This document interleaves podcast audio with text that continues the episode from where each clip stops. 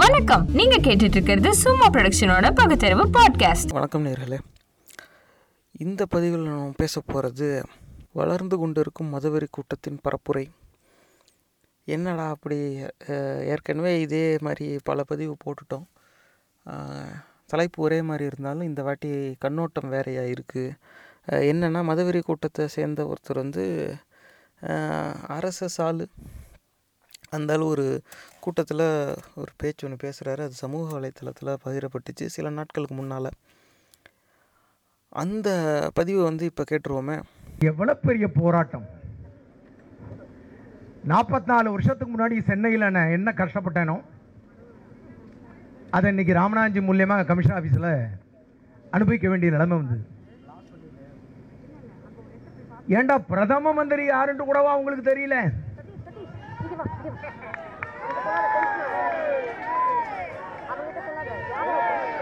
ஜனாதிபதி ஒரு ஆர்எஸ்எஸ் காரன் பிரதம மந்திரி ஒரு ஆர்எஸ்எஸ் காரன் உள்துறை அமைச்சர் ஒரு ஆர்எஸ்எஸ் காரன் பதினேழு கவர்னர் ஆர்எஸ்எஸ் காரங்க பதினேழு மாநிலங்களில் ஆர்எஸ்எஸ் ஆட்சி தமிழ்நாட்டில் கூடிய விரைவிலும் ஆர்எஸ்எஸ் ஆட்சி. தமிழ்நாட்டு கவர்னர் ஒரு ஆர்எஸ்எஸ் காரன் இன்னும் என்னப்பா வேணும் உங்களுக்கு? இன்னும் திருமாவளவன் சீமானு டேனியல் திருமுருகன் தோளாந்துருத்தி இவங்களை உருவனாத்தான் உங்களுக்கு சந்தோஷமா இருக்கா? எங்களை எல்லாம் பார்த்தா மனுஷனா தெரியலையா? வாழ்க்கையில எத்தனை டிஜிபியை பார்த்துட்டோம்? ஆ? வைகுண்டு ரெண்டு ராஜகோபால் ராஜசேகர் நாயர். எத்தனை டிஜிபிப்பா எத்தனை கமிஷனர்? ஏன் இந்த அட்ராசிட்டிஸ் நீங்க நினைக்கிற மாதிரி ஐயர்கள் இல்லப்பா அவங்க ஒரு மார்க்கமான ஐயருக தப்பாலாம் கணக்கு போட்டுறாதீங்க.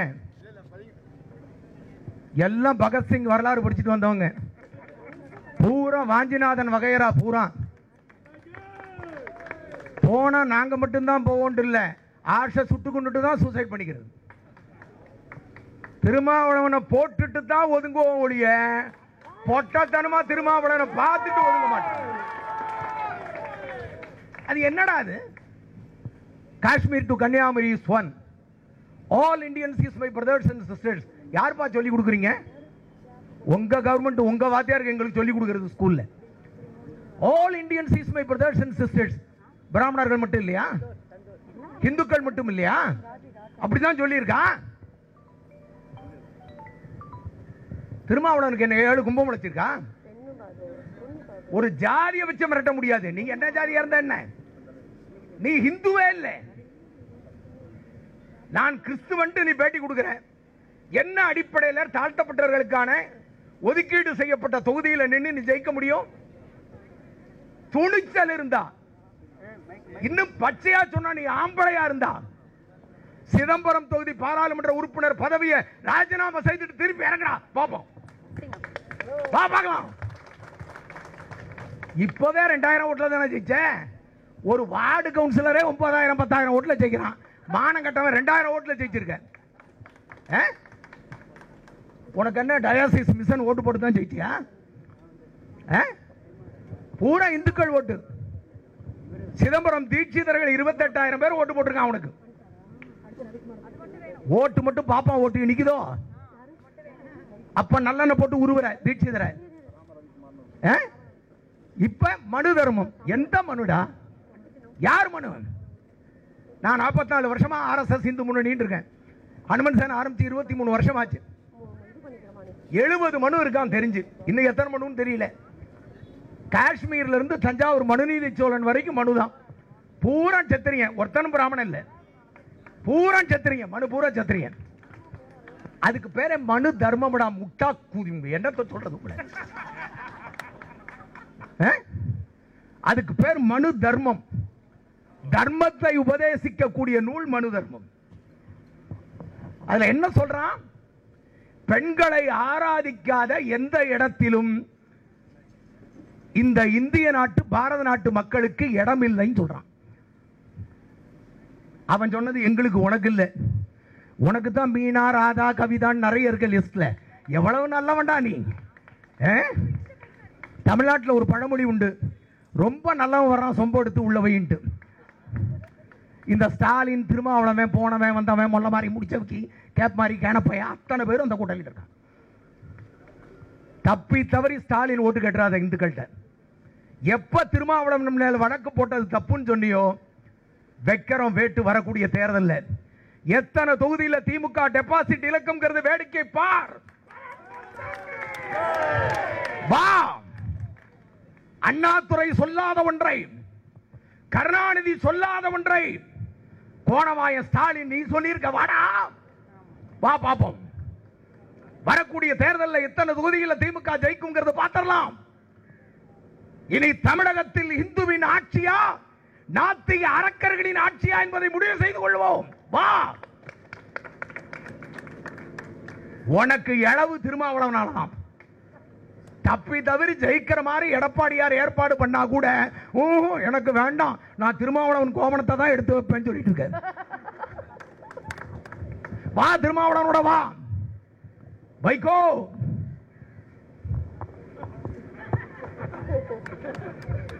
எனக்கு தெரிஞ்சு ஐம்பது வருஷமா கொடுக்குறான். நான் நாற்பத்தி நாலு வருஷம் ஆச்சு இந்த அமைப்புக்கு வந்து. ஆறு வருஷம் அவனோட திமுக இளைஞர்களில் இருந்தேன். அப்பவும் கொடுக்குறான் இப்பவும் குளுக்கிறான். குலுக்கி குலுக்கி குலுக்கி தோல் இறங்குனது தான் மிச்சம். ஏண்டா நீ பேசாத பேச்சாடா கருணாநிதியும் ஸ்டாலினையும்? திருச்சியில் மலர்வண்ணன் ரைட் ஹேண்டு கொலை செய்யப்பட்டு சுடுகாட்டில் புதைக்கப்பட்ட போது வைகோ நீ கலைஞரை பார்த்து என்ன சொன்ன? கூடிய விரைவில் தயாளம்மையார். வெள்ளைச்சீலை கட்ட வேண்டியிருக்கும். ஏடா மானங்கட்ட ஸ்டாலின்? உங்க ஆத்தா வெள்ளச்சேலை கட்ட வேண்டி இருக்குங்கிற கூட்டு வந்து கூட்டணி போட்டுருக்கிறேன். உங்களுக்கெல்லாம் வெக்கம் மானம் சூடு சொரணை எதுவுமே இல்லையாடா உங்களுக்கு? மானம் கட்டவனுங்களா? வைகோ இந்த ரெண்டு கம்யூனிஸ்ட் வீணா போனது. கபோதிக ஸ்டேஷன்ல போனா ஃபோர் டுவெண்ட்டி கேஸ் மாட்டி வச்சிருப்பான். ஒன் டன் கேஸ்ல. ஒரு மொட்டை ஒரு சொட்டை ஒரு குட்டை ஒரு தாடி. இவன்களும் இவனுங்களும் அப்படித்தான் சொல்றாங்க. ஒரு பயலுக்கு இந்தியாவில் இருக்கிற தலைவர்கள் பிடிக்காது. யாரா மாவோ? ஆவோ? எங்கல்ஸ். ஆ, அவர் என்ன உங்க தாய்மாமனா? லெனின். லெனின். இவெல்லாம் யாரா இந்தியனா? தமிழனா? எந்த ஊருக்காரன்? குலுக்கி குலுக்கி மொத்தமாக இந்தியாவில் எல்லா மில்லையும் மூடிட்டான். நம்ம ஊரில் சென்னையில் பின்னி மில்லு பெருங்கலத்தூரில் ஸ்டாண்டர்ட் மோட்டர்ஸு திருப்பூரில் எஸ்ஆர்சி தனலட்சுமி மில்லு நிறைய வரிசையா பட்டியலிடலாம் எந்த மில்லை வச்சு சமுதாயம் புடைச்சிட்டு இருந்ததோ அந்த மில்லை எல்லாம் மொத்தமா மூடிட்டான். அதான் ஸ்டாலின் கொடுக்குறாரு இருபத்தஞ்சு கோடி. அதுல வலதுக்கு பதினஞ்சு இடதுக்கு பத்து. ஏன்? அதுல கூட சரி பாதியா பங்கு முடியலையா? ஒரு முறை பணத்தை போச்சுட்டான் ரெண்டு கம்யூனிஸ்ட்காரன் செத்து போயிட்டான். பணத்தை போச்சுட்டான் புதைச்சிட்டு திரும்பின உடனே ரெண்டு பணமும் மட்டமல்லாக்கா நின்றுக்குச்சு ஏன்டா நின்றுட்டீங்க எழுந்திருச்சுன்னு கேட்டான். நான் வலது. என்ன இடது பக்கம் புதைச்சிட்டான் அவன் இடது வலது பக்கம் போச்சுட்டான் மாத்தி புதையினானுங்க இதுதான் கம்யூனிஸ்ட் கொள்கை. இவன்களால என்ன சாதிக்க முடிந்தது? இவனெல்லாம் ஒரு கூட்டணி போட்டு இந்து தர்மத்தை கேவலமாக பேசி எத்தனை நாளையா பொறுமையா இருக்கிறது? திருமாவளவன் மேல கேஸ் போட்டேன். ஏன் கைது பண்ணல? முருகனை கைது பண்ணல பாரதிய ஜனதா கட்சியினுடைய மத்திய ஆளுங்கட்சியினுடைய தமிழகத்தினுடைய தலைவர். வேல் எடுத்துட்டு போறேன்னாரு. அவர் என்ன அருவாளை எடுத்துட்டு போறாரு. அடங்க மறு. அத்தி மீது ஆளை வெட்டு. அவன் நக்கு. இதை புடுங்குண்டா சொன்னார் அவர். வேலை தூக்கிட்டு சாமியை பார்க்குறேன்னு போனார். கைது பண்ணிங்க. அப்புறம் விட்டீங்க. என்னை கைது பண்ணி வைக்க முடியாது. ஏன்னா பல பேர் சட்டை கட்ட வேண்டியிருக்கும். உங்களுக்கும் அது தெரியும். எடப்பாடிக்கும் பக்கு பக்குங்க. சொட்டா ஜெயக்குமாருக்கும் பக்கு பக்குங்க. பேட்டி வேகமாக கொடுக்கலாம். பேட்டி காணாமல் போயிடும் அவன் தான் வச்சிருக்கான்ல அமித்ஷா. ரெடியாக ஆளுங்க பத்து டிக்கெட் இருக்குங்க. தமிழ்நாட்டுக்கு ஸ்பெஷலாக மூணு டிக்கெட் அதிகமாக ஒதுக்கியிருக்கிறான் எப்போ எவன் வேட்டி உருவான்னு தெரியாது. எல்லாம் மாட்டிருக்கீங்கடா ஆப்பான்களா ரொம்ப ஆடாதீங்க. ரொம்ப ஆட்டம் போடாதீங்க. எச்சரிக்கையாக இருக்கணும். முருகனை கைது பண்ணீங்க. முருகன் மேலே என்ன கேஸ் இருக்குது சுப்ரீம் கோர்ட்டினுடைய வழக்கறிஞர் அவர் முதல். உச்சநீதிமன்றத்தினுடைய வழக்கறிஞர். ரெண்டாவது ஆளுங்கட்சியினுடைய மத்திய ஆளுங்கட்சியினுடைய ஒரு மாநிலத்தினுடைய தலைவர். கைது பண்ணி விட்டீங்க. நான் கேட்குறேன் இதே கைதை திருமாவளவன் பண்ணீங்களா? ரெண்டு பேரும் ஒரே ஜாதி தானே? ரெண்டு பேரும் பட்டியலினத்தை சேர்ந்தவர்கள் தானே? அவனாவது கிறிஸ்துவனா மாறிட்டேன்னு பேட்டி கொடுக்குறான். இருந்தாலும் நான் இந்துவாக தான் இருக்கேங்கிறான். வேலை பிடிச்சிட்டு இருக்கிறான். உங்களுக்கு வேலை பிடிச்சா பிடிக்காதா டிபார்ட்மெண்ட்டுக்கு? புட்டுக்கோலை பிடிச்சா தான் பிடிக்குமா? சிலுவையும் தொப்பியும் போட்டால் தான் பிடிக்குமா? வேல் பிடிச்சா பிடிக்காதா? அதில் என்னையா மாட்டம் முருகனுக்கு ஒரு சட்டம் திருமாவளவனுக்கு ஒரு சட்டம். ஆ? தெளிவாக இருக்கோம். உனக்கு இந்து மதம் பிடிக்கலையா? மூடிட்டு வெளியே போயிட்டே இரு. உன்னை நம்பி இந்து மதம் இல்லை. ஒரு திருமாவளவனையோ ஒரு வேல்முருகனையோ ஒரு வைகோவையோ அல்லது உதயகுமாரையோ அல்லது டேனியல் திருமுருகனையோ நம்பி இல்லை இந்து மதம். நீங்க எல்லாம் மாறிட்டீங்கல்ல ஒருத்தனாவது ஒரிஜினல் பேர்ல இருக்கானா? ராமநாதனுக்கு ஒரிஜினல் பேர். செல்வகுமார் சாஸ்திரிக்கு ஒரிஜினல் பேர். ரவிக்குமார் ஒரிஜினல் பேர். எனக்கு ஒரிஜினல் பேர். எஸ்எல்சி ஸ்கூல் சர்டிஃபிகேட்ல இருந்து காலேஜ்ல இருந்து பேங்க் ரெக்கார்ட்ல இருந்து இன்கம் டேக்ஸ்லேருந்து நோட்டீஸ் வால் போஸ்ட்ல இருந்து ஒரே பேர் தான் உங்களுக்கு வேண்டாம்டா விதவிதமாக டிசைன் பேர். ஆ? பொது வாழ்க்கையில் ஒரு பேர் சர்டிஃபிகேட்டில் ஒரு பேர். திருமுருகன் நீ கிறிஸ்டினா மாறிட்டியில் டேனியல் திருமுருகன் மூடிட்டு பைபிளை போய் நக்கு. எங்கள் மனு தர்மத்தையும் வேதத்தையும் நாங்கள் பார்த்துக்குறோம் என்ன இருக்குன்னு நாங்கள் பண்ணுறோம் உனக்கு ஆராய்ச்சி பண்ணுறதுக்கு இடம் கொடுக்கல. எப்படியா கிறிஸ்துவன் ஹிந்து தர்மத்தை ஆராய்ச்சி பண்ணி கேவலமாக பேசுறதுக்கு எப்படி தமிழ்நாடு அரசாங்கம் அனுமதிக்கிறது எனக்கு புரியலை. டேனியல் திருமுருகன் ஸ்டீபன் உதயகுமார் திருமாவளவன் நீங்க எல்லாம் இந்துவா? ஹிந்துன்னு சொல்லிட்டு வா. நேருக்கு நேர் பேசிக்கலாம். வேதம் சொல்லுது. ரிக்வேதத்தினுடைய முதல் வார்த்தை. எனக்கு தெரியல. ஏன்னா எங்களையெல்லாம் தான் ஹிந்தி படிக்காம சம்ஸ்கிருதம் படிக்காம முடிச்சு கட்டிட்டானுங்களே. திருட்டு தே பசங்க. என்னத்த சொல்றது? ஏகம் சத். விப்ரா பகுதா வதந்தி. சரியானா சரியா சொல்லிட்டானா? இறைவன் ஒருவனே. அறிஞர்கள் அதை பல்வேறாக வழிபடுகிறார்கள். முப்பத்தும் கோடி தேவர்கள் வச்சிருக்கிறோம். தொங்கிட்டு இருக்கிற இயேசு கிறிஸ்து வேண்டாம் நாங்க சொல்லல. வச்சிருக்கிறோம். தாராளமா வச்சுக்கிறோம். கிறிஸ்துமஸ் கூப்பிட்டு கேக் கொடுக்குறேன். எங்க குழந்தைங்க சாப்பிடலையா? ரம்ஜான் கூப்பிட்டு பிரியாணி கொடுக்குறேன். எங்க ஆளுங்க போய் சாப்பிடலையா? ஆனா நாங்க கொடுத்தா சைத்தானுக்கு படைச்சது பிசாசுக்கு படைச்சதுன்னு சொல்றீங்க. இது யாரா சொல்லி கொடுக்குறீங்க? எல்லா மதமும் ஒன்றுன்னு சொல்லக்கூடிய எல்லோரும் ஒரு நிறை. எல்லோரும் ஓர் குலம் எல்லோரும் இந்நாட்டு மன்னர்கள். அப்படித்தான் சொல்றோம். அப்படிதான் நடக்குதா நாட்டில். உதயநிதி கோயம்புத்தூர்ல மீட்டிங் பேசுறாரு. அனுமதியெல்லாம் வாங்கல. மீட்டிங் பேசினாரு. பெரிய கூட்டம். திரும்பி வந்தாச்சு சென்னைக்கு. கேஸ் போட்டதாக சொல்றாங்க. உதயநிதி எதுக்காக போட்டாரு? எடப்பாடி பதவி விலகணும். காலையில் நாலு மணிக்கு ஆரம்பிச்சு ராத்திரி பன்னெண்டரை ஒரு மணி வரைக்கும் அப்பனுக்கு மகனுக்கு வேலையே எடப்பாடி பதவி விலகும் அவங்க பதவி விலகிட்டா ஸ்டாலின் வந்துருவாரா? அவர் பதவி விலக அடுத்த நேரம் திமுகலருந்து முப்பது எம்எல்ஏ பிஜேபிக்கு போவான். இருபது எம்எல்ஏ அண்ணா திமுக போவான். கட்சி இருக்கான்னு திருவிழச்சீட்டு தான் போட்டு பார்க்கணும். முதல் துரைமுருகனே உங்களோட இருப்பாராங்கிறது சந்தேகம். அடியில் ஆப்பு வைக்கிறது அவன் தான் நான் கேட்குறேன் புட்டபர்த்தி சத்யசாய் பாபா மெட்ராஸ் வந்தார். பெரியார் ட்ரஸ்ட்ல பல்லாயிரம் கோடி பணம் இருக்கு. சென்னைக்கு குடிநீர் இல்லை. செம்பரமாக்கம் புழலேரி எல்லாம் காஞ்சி போச்சு. தண்ணி எப்படி கொண்டு வர்றதுன்னு கலைஞர் கவலை. நான் சொல்றது குடி தண்ணீரை சொல்றேன். மற்ற தண்ணியெல்லாம் கலைஞர் கவலைப்பட வேண்டிய அவசியம் இல்லை. அவர் அதில் ஸ்பெஷலிஸ்ட் அப்ப தண்ணி எப்படி வருங்கிறப்ப புட்டபர்த்தி சாய்பாபா இங்க வந்திருக்காரு சென்னைக்கு. இந்த தகவல் கேள்விப்பட்டு கோபாலபுரத்துக்கு போறார். எந்த தொண்டன் வீட்டுக்கு பக்தர்கள் வீட்டுக்கு வர இயலாத முடியாத சூழ்நிலையில் கடவுளே இல்லை என்று சொல்லக்கூடிய கருணாநிதி வீட்டுக்கு சத்யசாய் பாபா போறார். சும்மா போலையா? சென்னையில் இருக்கிற மக்கள் தாகம் தீர்க்க கிருஷ்ணா தண்ணியை கொண்டு வருவதற்கு நானூறு கோடி ரூபாய் பணத்தை அன்றைய தினம் கருணாநிதி கையில் கொடுத்தார் சாய்பாபா. வீரமணி கொடுத்தானா பெரியார் ட்ரஸ்ட்ல இருந்து திமுக அறிவாலை அறக்கட்டளை இருந்து கொடுத்துருக்கீங்களா? கலைஞர் அறக்கட்டளை இருந்து. தமிழக மக்கள் தண்ணீர் இல்லாமல் கஷ்டப்படக்கூடாது. குறிப்பா சென்னை மக்கள் கஷ்டப்படக்கூடாதுன்னு சொல்லி நானூறு கோடி ரூபாய் கொடுத்தது சத்யசாய் பாபா. எத்தனையோ சொல்லலாம். வரிசையாக. ஆகவே தமிழ்நாட்டு மக்கள் கஷ்டப்பட்டால் துயர் துடைக்கக்கூடியவர்கள் ஆன்மீகவாதிகள். நீங்க சர்வசாதாரணமாக உட்கார்ந்து கேவலமா பேசுறீங்க. எங்களுக்கு வயசான மாதிரி தோணும். மனசுல இன்னும் நாங்க இருபதுல தான் இருக்கோம். இன்னும் இருபது தான். எடுத்துட்டு ரோட்ல இறங்குனா குறைஞ்சது முப்பது தலையை கவுத்துட்டு தான் போவோம். நாற்பத்தி நாலு வருஷமா இந்த அமைப்புல மேடையில் பேசிட்டு இருக்கேன். எத்தனையோ குண்டு வச்சானுங்க. எத்தனையோ இடத்துல கலவரம். எத்தனையோ இடத்துல அல்வாழ் வெட்டு போன் மிரட்டல். இப்ப இதுக்கு வர்றதுக்கு எத்தனை கூத்துங்கிறீங்க மதுரை நாகமலை புதுக்கோட்டையிலேருந்து ஒருத்தன் கூப்பிடுறான். திருநெல்வேலியிலேருந்து ஒருத்தன் கூப்பிடுறான். துபாயிலேருந்து ஒரு சிறுத்தை சீருது. ஹே, ஏன்டா மப்பை போட்டு நீ ஏன்டா சீர்றீங்க? கோட்டை அடித்தோமா கட்டிங் போட்டாமா வீட்டில் தூங்குனாமான்ட்டு இருங்கடா. உங்களுக்கு மப்பு போட்டால் தான் வீரம் வரும். நாங்க சும்மா இருந்தாலே வரும்டா. சிறுத்த சீரதை விட பத்து மடங்கு அதிகமா சீரக்கூடியவன் தாண்டா இந்த மேடால அத்தனை பேர் நின்னுட்டு இருக்கிறோம். ஒன்னும் ஆட்டவும் முடியாது புடுங்கவும் முடியாது. ஆட்டி பார் ஆட்டி பார். செத்து போன எங்க குருநாதர் ராமகோபாலன் சொல்லுவார் வாக்கரிசி வாங்கிட்டு தான் ரோட்டுக்கு வரணும் பாரு. நாங்கெல்லாம் எங்க அம்மா கிட்ட வாக்கரிசி வாங்கிட்டு தான் ரோட்டுக்கு வந்தோம்.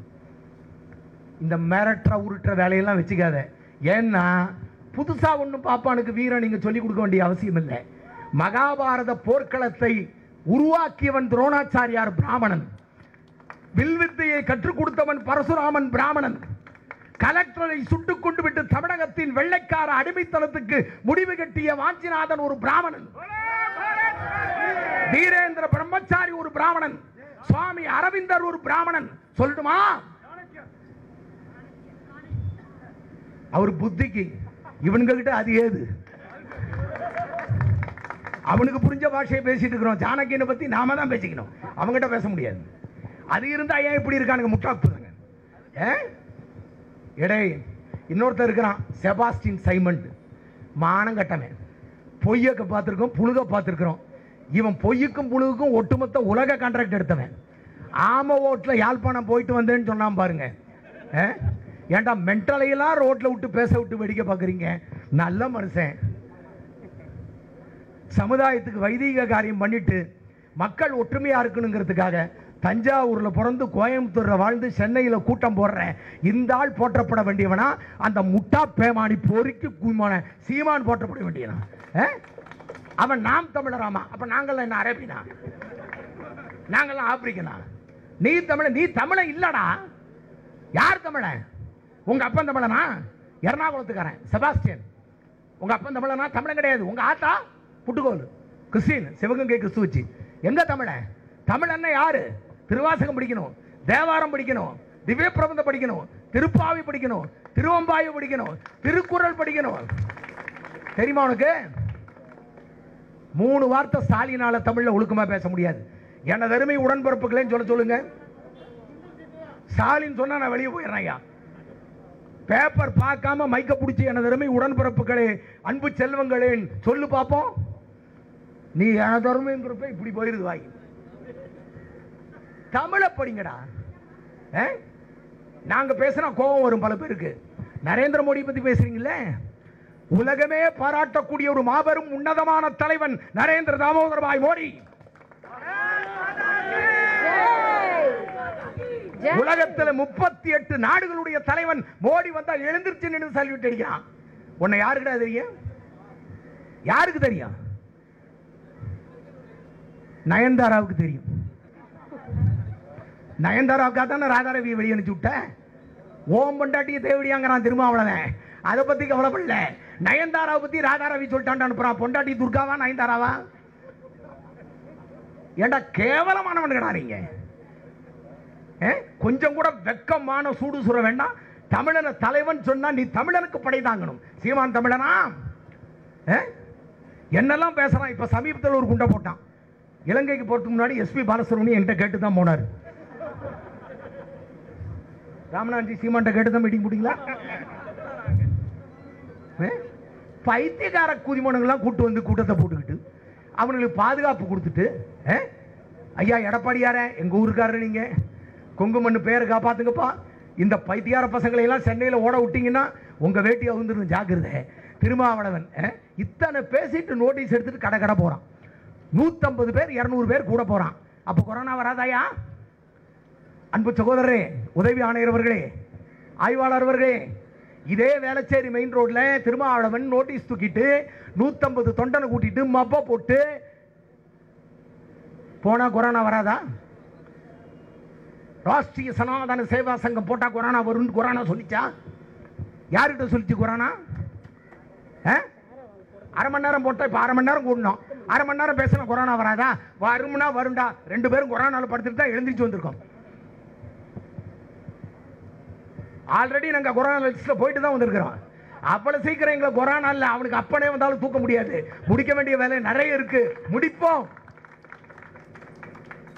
நான் எல்லா இந்துக்களுக்கும் பிராமண சகோதரர்களுக்கும் ஒன்றை சொல்லுகிறேன். பயத்தை தூக்கி எறிங்க பயந்தா எதையும் சாதிக்க முடியாது. உலகத்திலேயே மிகப்பெரிய தர்மம் சனாதன தர்மம். மார்தட்டி சொல்லலாம். என் மதத்தை எப்படி வேண்டுமானாலும் வழிபடலாம் என சுதந்திரம் கொடுத்தது சனாதன தர்மம். இதில் தான் கடவுள் இருக்கான் இதை நொட்டா இத்தனை மணிக்கு நொட்டா தான் கடவுள் வருவான் சொல்லல. தூணிலும் இருப்பான் துருமிலும் இருப்பான் விண்ணிலும் இருப்பான் மண்ணிலும் இருப்பான் மசூதியிலும் இருப்பான் சர்ச்சில் இருப்பான் சொல்லி கொடுக்கிறது சனாதன தர்மம். நாங்க எந்த கடவுளையும் இருக்கல எந்த அடியாரையும் இருக்கல எல்லாரையும் வரவேற்கிறோம் அவன மாதிரி இல்ல. லா இலாஹ இல்லல்லா. அல்லாவை தவிர ஆண்டவன் எவனும் இல்லை எங்கால் எவனும் சொல்லல. ஜீசஸ் ஒன்லி ட்ரூ காட் எங்கால் யாரும் சொல்லல? Vishnu only true God Shiva only true God இல்லை. சர்வோ பவனோ சுகினோ பவந்து. எல்லோரும் இன்புற்று கணிப்பதில்லாமல் வேறொன்றறியே என் பராபரமே உலகம் முழுக்க நல்லா இருக்கணும்னு நினைக்கிறவன் சனாதனவாதிடா தான் மட்டும் நல்லா இருக்கணுங்கிறவன் திருமாவளவன் மாதிரி போர்க்கி. கோடி கோடியா வாங்கினிய ஜெயலலிதா கிட்ட கோடி கோடியா மொப்பனார்கிட்ட வாங்கினிய தாய்மன் ட்ரஸ்ட்டுக்கு.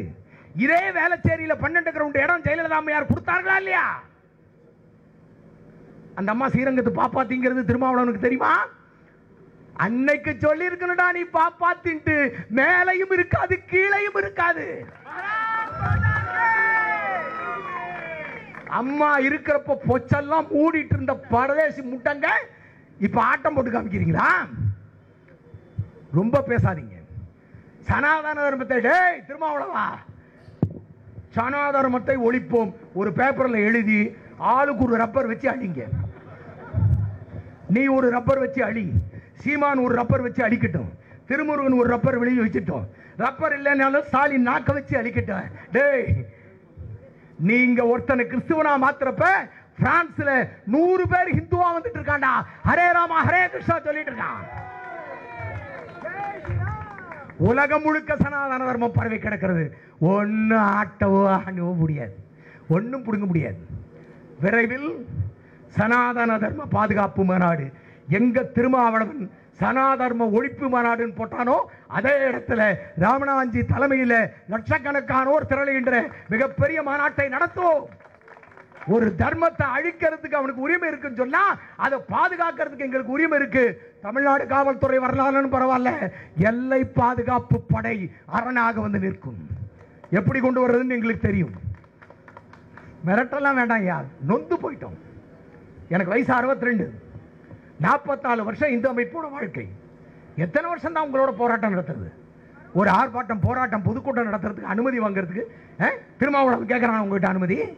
சீமான் கேட்குறானா அனுமதி வாங்கிட்டு தான் நடத்துகிறானா முஸ்லீம்கள் சிஏஏ ஆதரவு எதிர்ப்பு போராட்டம் நடத்துறானே? மாசக்கணக்கில் பர்மிஷன் கொடுத்தீங்களா? எல்லா பிரதான சாலையிலையும் உட்காந்துட்டு அட்டுழியம் பண்ணானே? அப்பெல்லாம் பேசாமல் இருந்தீங்களே ஐயா. உங்களுக்கும் சேர்த்து தானே கேட்குறான் உங்க வீட்டம்மாவும் பிள்ளையார் தானே கும்பிடுது? உங்க வீட்டம்மாவும் கிருஷ்ணரையும் ஈசனையும் தானே கும்பிடுது? அவங்களையும் சேர்த்து தான் அவன் வேசின்னு சொல்லியிருக்கான். அதை அசிங்கப்படுத்த அந்த கேவலமான ஒரு அசிங்கத்தை துடை தெரிய வேண்டாமா? ஆகவே தான் கூடி நிற்கிறோம். மிரட்டாதீங்க. நான் பார்க்காத ஜெயில் கிடையாது. இனி புதுசாக ஏதாவது மெட்ராஸில் ஜெயில் கட்டிட்டு எங்களை கூப்பிடுங்க. வர்றோம். இந்த கேஸு ஜெயிலு வெறுத்து எங்கள் கிருஷ்ண பரமாத்மா பிறந்ததே ஜெயிலில் தான்டா. இந்த அரெஸ்ட் பண்ணிடுவோம் பிடிச்சி உள்ள வச்சிருவோம். ஐயாயிரம் பேர் வந்தாலும் கேஸை போட்டுருவோம். நீ எங்களை மேலே தான் போட முடியும். எங்க மண்ணடி பாய் உட்காந்தானே அங்க போய் சொல்லுத. சொல்லு பார்ப்போம் ஒரு முஸ்லீம் போராளி கிட்ட உங்களால சொல்ல முடியுமா? அவன் முக்கால் வச்சிருக்கிறான் உங்களுக்கு முழுக்க நறுக்கிடுவான். அது என்ன வீர எங்களை பார்த்தா நெத்தியில பட்டை அடிக்கிறவன் சந்திரமூட்டு வச்சோன்னு பார்த்தா வீரம் வருமா? வேண்டாங்க மாத்திங்கய்யா. எங்களுக்கு சலிச்சு போச்சு. நாங்க காவல்துறையும் ராணுவத்தையும் எங்கள் இரு கண்களாக பாவிக்கக்கூடியவர்கள் நாங்கள். உங்க கஷ்டம் எங்களுக்கு புரியுது. நாங்க முறைப்படி கேட்கிறோம் அனுமதி கேட்கிறோம் அனுமதி கொடுக்குறீங்க. டெல்லியில இருந்து வந்திருக்காரு தலைவர். டெல்லியில இருந்து வந்திருக்காரு பிளைட்ல வர்றதுக்கு முன்னாடி நீங்க சொல்லியிருக்கணும் எதா இருந்தாலும். ஒன்றரை லட்சம் ரூபாய் செலவு பண்ணி எல்லாம் வைதிகம் பார்க்கக்கூடியவர்கள் சாமானிய ஆட்கள். ஒரு நடுத்தர குடும்பத்தை சேர்ந்தவர்கள். இத்தனை பேரும் சேர்ந்து ஒரு நிகழ்ச்சி நடத்துறப்ப கடைசி நேரத்தில் சொல்கிறீங்களேப்பா ரொம்ப தப்பு. இது இதுக்கெல்லாம் தயாராக இல்லை நாங்கள் விரிவாக பேசுவோம். இதே இடத்துல பொதுக்கூட்டம் நீங்கள் கொடுக்கலைனாலும் எப்படி வாங்குறதுன்னு எங்களுக்கு தெரியும். இதை வாங்கிட்டு வந்தோம்ல? நேற்று நைட்டு போஸ்டர் ஒட்டவங்கிட்டலாம் கொண்டு போய் நோட்டீஸ் கொடுத்தீங்க. பொதுக்கூட்டத்திற்கு அனுமதி இல்லைன்னு வச்சுட்டு என்ன பண்ணுவீங்க அதை? யார் பெட்டிஷன் கொடுக்குறாங்களோ அவங்ககிட்ட தான் கொடுக்கணும். முதல் ரூல்ஸை நீங்கள் படிங்க அப்புறம் நாங்கள் படிக்கிறோம். வேண்டாம் தயவு செஞ்சு. பேசுவார்கள் ஆர்ப்பாட்டம் கோஷம் முழங்கும் தலைவர்கள் வந்தவர்கள் பேசுவார்கள் இந்த மிரட்டுற வேலையெல்லாம் வேண்டாம். நீங்கள் பேசாம விட்டீங்கன்னா நாங்கள் ஏசிஐஎஸ் கிட்ட அதான் சொன்னோம். பேசாம விட்டீங்கன்னா வந்தோம் பேசணும் போயிடுவோம் ரொம்ப மிரட்டினா நேராக திருமாவளவன் ஆஃபீஸ் தான் போவோம். உங்களால் எங்களுக்கு நீதி கிடைக்கலன்னா எவனை அடிச்சா நீதி கிடைக்குமோ அங்கே போவோம் நாங்கள் மிரட்டுற வேலையெல்லாம் வேண்டாம். அவன் பாம்பு எடுத்தா எங்களுக்கு மிலிட்ரி பாம்பே வரும். போட்டு பார்த்துக்கலாம். ஒன்றும் பிரச்சனை இல்லை. நாங்கள்லாம் ஒன்றும் வெட்டி பசங்க கிடையாது. தெளிவான ஆட்கள். ஆகவே தயவு செய்து ஒத்துழைங்கள் காவல்துறை சார்ந்த நண்பர்களே. மீண்டும் சந்திப்போம். நேரம் இல்லை. நிறைய தலைவர்கள் வந்திருக்காங்க. பேசணும். கூடிய வரிவில் பொதுக்கூட்ட மேடையிலே என் பேச்சே வித்தியாசமாக இருக்கும். இன்னைக்கு தான் ரொம்ப அடக்கமாக பேசியிருக்கேன். ரொம்ப ரொம்ப அடக்கமாக பேசியிருக்கேன். ஏன்னா இவங்கெல்லாம் மேடையில் நிற்கிறாங்க அப்படியும் ஒன்று ரெண்டு வார்த்தை விட்டுட்டேன். என்ன பண்ணுறது கண்ட்ரோல் பண்ண முடியல. திருமாவளவன் பேர் கேட்டாலே ஓத்தாம்மா தான் வாயில வருது சீமான் பேரை கேட்டாலே எல்லா கெட்ட வார்த்தையும் மொத்தமா வருது இவன் என் தர்மத்தை கேவலமா பேசுவான் இந்த பேக்கூதி மௌனுங்களை நாங்க அதை கேவலமா பேசக்கூடாதா? ஏண்டா அப்பம் பேர் மாத்தினியாடா? கேனப்பையில உலகத்தில் எவனாவது அப்பம் பேர் மாத்துவானாடா? அப்பம் மேல சந்தேகமா இருந்தாதான் பேரை மாத்துவான். ஏண்டா உனக்கு இந்து தர்மத்து மேலதான் சந்தேகம் உங்க அப்பா மேலேயுமா சந்தேகம்? மானம் கட்டவனுங்களா? வேண்டாம். நாங்கெல்லாம் நீ எங்கேருந்து வந்தியோ அங்கேருந்து வந்தவனுங்க தான் நாங்களும். இதே சென்னை சட்டக்கல்லூரியிலே அகில பாரத வித்தியார்த்தி பரிஷத் என்ற ஆர்எஸ்எஸ்னுடைய மாணவர் அமைப்பை உள்ளே அனுப்புறதுக்காக என்னென்ன கையில் எடுத்தோங்கிறது பாரிமுனை பூக்கடையில் இருக்கிற காவல்துறைக்கு தெரியும். விட்டு உள்ள பூந்து ஓட ஓட நக்சலைட்டுல விரட்டினவங்க நாங்கள் என்னைக்கோ தூக்கிட்டோம். முப்பத்தஞ்சு வருஷம் ஆச்சு இந்த மிரட்டுற வேலையெல்லாம் வேண்டாம். பேசி தீக்கணும்னா பேசி தீப்போம். போட்டு தான் தீக்கணும்னா போட்டும் தீர்க்க இந்த படை தயாராக இருக்கிறது என்று சொல்லி வாய்ப்படைத்தமைக்கு நன்றி கூறி விடைபெறுகிறேன். இப்போ அந்த பதிவை கேட்டாச்சா? இப்போ இதுக்கு வந்து பல கண்ணோட்டங்கள் இருக்குது தனி மனிதர்களை இவன் கொச்சையாக திட்டினது. அவங்க குடும்பத்தை சார்ந்தவங்க அவங்க எல்லாரையும் இழிவாக பேசுனது. இது இல்லாமல் போட்டால் தான் முடியும்னா நாங்கள் போடவும் தயார் அப்படின்னு மறைமுகமாக கூட இல்லை. என்னை பொறுத்த வரைக்கும் அது நேராகவே சொன்னது தான் ஒரு கொலை மிரட்டலும் விட்டது. இதில் வந்து நெல்லை கண்ணன் அவர்கள் வந்து ஜோலியை முடிச்சுடுவாங்க. ஏதோ ஜோலியை முடிச்சிட்டாங்க. அந்த மாதிரி சொன்னதுக்கு வழக்கு பதிவு செஞ்சு கைதெல்லாம் செஞ்சாங்க. ஆனால் உன்னை போட்டால் தான் திரும்பினா உன்னை போடவும் நாங்கள் தயார். அப்படிங்கிறான். அதில் சொன்ன சிறு சிறிய சிறிய தகவல்களை வந்து நம்ம எடுத்து இப்போ பார்க்க வேண்டியதாக இருக்குது முதல்ல என்ன அப்படின்னாக்கா அந்த ஆர்எஸ்எஸ்ங்கிற அமைப்பை பற்றி வெளிப்படையாக பேச இவங்க ஆரம்பிச்சிருக்காங்க. இப்போ சொல்லும்போது நேர்களே நீங்கள் அதை வேணால் திரும்பி கூட ரீவைண்ட் பண்ணி அதை கேட்டு பாருங்கள் யூடியூப்பில் எங்கள் நிகழ்ச்சியை கேட்குறவங்க அந்த காணொலியே இருக்குது நீங்கள் அதையே பார்க்கலாம் பிஜேபியோட ஆட்சின்னு அவன் சொல்லலை ஆர்எஸ்எஸ்னுடைய ஆட்சின்னு தான் சொல்கிறான் அது என்ன சொல்கிறான்னா குடியரசுத் தலைவர் ஆர்எஸ்எஸ்காரன் பிரதம மந்திரி ஆர்எஸ்எஸ்காரன் உள்துறை அமைச்சர் ஆர்எஸ்எஸ்காரன் பதினேழு முதலமைச்சர்கள் ஆர்எஸ்எஸ் அவங்க பதினேழு மாநிலத்தில் ஆர்எஸ்எஸ் ஆட்சி இருக்குது இத்தனை கவர்னர் ஆர்எஸ்எஸ்காரன் நாங்கள் இத்தனை பேர் இருக்கோம். தமிழ்நாட்டிலையும் ஆர்எஸ்எஸ் ஆட்சி வரும் அப்படிங்கிறதையும் அவன் சொல்கிறான் நேர்களே இதுலேருந்து இவன் மிரட்டுறான் இவன் அந்த மேடையில் அவன் அவங்க ஆளுங்களுக்கு சாதகமாக தான் பேசணும். அதனால் வரும் வராது எல்லாம் சொல்லிட்டு தான் இருப்பான். அது வேறு விஷயம். ஆனால் இந்த ஆர்எஸ்எஸ் இந்த மாதிரி மதவெறி கூட்டத்தோட அந்த செயல்பாடுகள் வந்து என்ன அளவில் இருக்குது எந்த அளவுக்கு வந்து திட்டமிட்டு செயல்படுத்தப்படுதுங்கிறது நம்ம சிந்திச்சு பார்க்க வேண்டிய ஒரு விஷயம். இந்த சூழ்நிலைக்கு இன்றைக்கி மதவெறி கூட்டம் வந்திருக்குன்னா இதுக்கான முடிவை குறைஞ்சது இருபது இருபத்தஞ்சு ஆண்டுகளுக்கு முன்னால் எடுத்திருக்காங்க. என்ன கேட்டால் அதுக்கு முன்னாடியே முடிவு செஞ்சுட்டாங்க. ஆனால் செயல்பாட்டுக்கு வந்தது ஒரு இருபது முப்பது ஆண்டுகளுக்கு முன்னாலேயே தான் இருக்கும். ஆனால் அப்போதுலேருந்து அவங்க வந்து ஆங்கிலத்தில் க்ரூமிங் அப்படிங்கிற சொல்ல பயன்படுத்துவாங்க. அதாவது வடிவமைச்சு கொண்டு வர்றது. பல்வேறு விதமான பாசறைகள் அமைச்சிருக்காங்க. நிறைய இடத்துல மதவெறி கூட்டத்தில் தலையில் காவி துணியை சுற்றிட்டு துப்பாக்கி சூடு பயிற்சிலாம் கொடுப்பான். ஆனால் இவன் தான் மற்ற மதத்துக்காரனை தீவிரவாதிம்பான் சமூக விரோதிம்பான் தேச துரோகிம்மா இதெல்லாம் செய்வான். ஆனால் இவங்களே வந்து துப்பாக்கி பயிற்சி கொடுப்பாங்க. சின்ன பிள்ளைங்க கையில் கத்தி கொடுத்து ஊர்வலம் அனுப்புவாங்க. இவ இவங்க எல்லாருமே கையில் கம்போடு தான் திரிவாங்க. அந்த ஒரு சில அந்த வட இந்திய மக்களுடைய அந்த காணொலியெல்லாம் நீங்கள் பார்த்துருப்பீங்க. எப்படி அடிக்கணும்னு சொல்லி கொடுத்தாங்கங்கிறதெல்லாம் ஒரு ex- விளா விளக்கிக்கிட்டு இருப்பான். இப்படி பிடிக்கணும் இத்தனை அங்குலம் தள்ளி ரெண்டு கையால் இப்படி பிடிக்கணும் தலைக்கு பின்னால் கை கொண்டு போய் ஓங்கி இப்படி அடிப்போம். நீங்கள் பாருங்கள் மதுவெறி கூட்டம் என்ன எங்கெல்லாம் வன்முறை செய்கிறாங்களோ எல்லாருமே அப்படி தான் அடிக்கிறாங்க பயிற்சி எடுத்துக்கிட்டு வந்திருக்காங்க. இப்போ இந்த ஆள் இப்படி பேசுகிறான்ல இவனும் வந்து இவனே சொல்கிறான் நாற்பத்தி நாலு ஆண்டுகளாக நான் இந்த இந்து அமைப்பில் இருக்கேன் அப்படிங்கிறான். அப்போ திராவிட கூட்டத்தில் தான் இவனும் இருந்திருக்கான். திராவிட கூட்டத்தில் ஒரு ஆறு வருஷம் இருந்துட்டு தான் அங்கேருந்து தான் வெளியே வந்திருக்கான். அதுக்கு நம்ம அப்புறம் வருவோம். இவன் அப்படி பேசுகிறான்னாக்கா இவனும் இந்த இவனுக்கு இந்த பேச்சு பயிற்சி அளிக்கப்படுது. அப்போ மதவெறி கூட்டம் எங்கெல்லாம் வன்முறையில் இறங்கி அடிக்கிறாங்க இந்த மாட்டுக்கறி திங்கிறான்னு அடித்து கொண்டாங்களே அவங்க எல்லாருக்கும் அடிக்கிறதுக்கான பயிற்சி வழங்கப்படுது. அப்புறமா பிரதம மந்திரியாக இருக்கும். நாங்கள் ஏன்னா குடியரசுத் தலைவராக இருக்கும். அதுக்கப்புறம் உள்துறை அமைச்சராக இருக்கும் கவர்னராக இருக்கும் முதலமைச்சராக இருக்கும். இதெல்லாம் சொல்கிறானே இந்த அரசியல் தேர்தல் வாக்கு அரசியலில் எப்படி வெற்றி பெறணும்? தேர்தல் வாக்கு அரசியலில் எப்படி நடந்துக்கணுங்கிறதுக்கு தனி பயிற்சி அளிக்கப்படுது. ஆர்எஸ்எஸ் சார்பாக வாக்கரசியலில் செயல்படுறதுக்காக உருவாக்கப்பட்ட ஒரு உட்பிரிவு தான் பாஜக. இதுதான் வந்து நம்ம சிந்திக்க வேண்டிய ஒரு விஷயம். ஏன்னா எத்தனை பேர் நமக்கு இது வந்து நம்ம முழுசாக உணர்கிறோம் அப்படிங்கிறதுல இன்னுமுமே எனக்கு ஒரு சந்தேகம் இருக்குது. இது வந்து திகா திமுக அப்படின்லாம் சொல்லிட முடியாது. திமுக வந்து திகாலிருந்து பிடிக்கலன்னு சொல்லி ஒதுங்கி வந்தவங்க தான். பெரியாரை வெறுத்து வந்தவங்க தான். அது வேறு விஷயம். அவங்களுக்கான நோக்கங்கள் வேறு இருந்துச்சு. ஆனால் வந்ததுக்கு பிறகு ஒரு காலகட்டத்துக்கு மேலே திமுக கிட்ட பொருளாதாரம் சேர ஆரம்பித்ததும் தீக்காவை அப்படியே அவங்க பொருளாதார அடிமையாக்கிட்டாங்க. ஒரு பெரிய அறக்கட்டளை அமைச்சு கல்வி நிலையங்கள் அமைச்சு பதிப்பகம் இப்படிலாம் போட்டு அது பெரிய வருமானம் வரக்கூடிய ஒரு சூழ்நிலையை உருவாக்குனதும் அதை எப்படியாவது காக்க வச்சுக்கிட்டா போதும். என் குடும்பம் அதை நம்பி தான் இருக்குது அப்படின்னு இந்த கருப்பு சட்டவங்க போட்ட போ போட்டவங்க பூரா அந்த திமுக கிட்ட அப்படியே சரணடைஞ்சிட்டாங்க.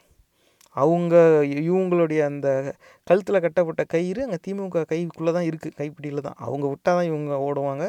இன்றைக்கி தேதியில் அவங்களும் அவங்க விட்டு ரொம்ப நாள் ஆகுது. இவங்கெல்லாம் ஓடி பல நாள் ஆகுது. இனி ஓடுறதுக்கு உங்களுக்கு விருப்பமே இல்லை. இது வந்து அப்படியே திராவிட கட்சிக்கான ஒரு விளம்பர பதாகை அது ஒரு ஒளிப்பிரிக்கையால் தான். அது பாட்டு ஒரு வாரம் வந்து பேசிக்கிட்டு இருப்பாங்க. ஒரு அதில் ஏன்னா அவங்களுக்குள்ளேயே வேறு ஒரு பிரச்சனை. கருப்பு சட்டை போட்டவங்க இல்லையா? அப்புறம் திராவிடர் அப்படிம்பாங்க. பெரியார் திராவிடர் அப்படிம்பாங்க. அப்புறம் தந்தை பெரியார் திராவிடர். ஆட்கள் ஒரு ஒரு பேர். என்னடா ஏன்டா இந்த மாதிரி பல பேர் இருக்குது சரி ஒரே பெரியாருங்கிறது அப்பேற்பட்ட பகுத்தறிவு பகலவன். இந்த நிகழ்ச்சிக்கு அந்த ஆள் பயன்படுத்திய அந்த அதிகமாக பயன்படுத்திய அந்த பெயர் அந்த ஆளுக்கு நம்ம வச்சிருக்கிற ஒரு பட்டம் அந்த பகுத்தறிவு பாலவன்கிற பெயரால் தான் பெரியார் எல்லாருக்கும் தெரியப்படுறார். அந்த அடிப்படையில் தான் இந்த நிகழ்ச்சிக்கு பெயரே. அதனால் வந்து பெரியார் வந்து அது அது ஒரு தத்துவம். அந்த தத்துவத்துக்கு வந்து முடிவுங்கிறது கிடையவே கிடையாது. அதில் மாறுபட்ட கருத்து கிடையாது. ஆனால் அந்த ஆள்கிட்டேருந்து இவங்கெல்லாம் பிரிஞ்சு வந்தவங்க. அவ்வளோதான் அந்த ஆளுடைய இதில் இவங்களுக்கு விருப்பம் இல்லை. ஆனால் அந்த ஆளை பயன்படுத்தி வளர்ந்தவங்க திராவிட கட்சிகள். அவங்கக்கிட்டேருந்து பிரிஞ்சு பிரிஞ்சு வந்தவங்க தான். ஆனால் இப்போ இந்த மதவெறி கூட்டத்தில் எந்த அளவுக்கு இவங்க பயிற்சி தந்திருக்காங்க அப்படிங்கிறத பார்த்தா அதோடு ஒப்பிட்டு பார்த்தா திராவிட கட்சிகளில் ஒரு காலகட்டத்தில் பேச்சு பாசறையெல்லாம் வச்சு நடத்தியிருக்கிறதா நானும் கேள்விப்பட்டிருக்கேன். அதில் இன்னும் உறுதிப்படுத்த வேண்டியது நிறைய இருக்குது அதனால் அதை முழுசாக நம்பி வேண்டாம். கேட்டு பாருங்கள் நான் விசாரித்த வரைக்கும் பேச்சு பாசறை அப்படிலாம் வைக்கிறாங்க.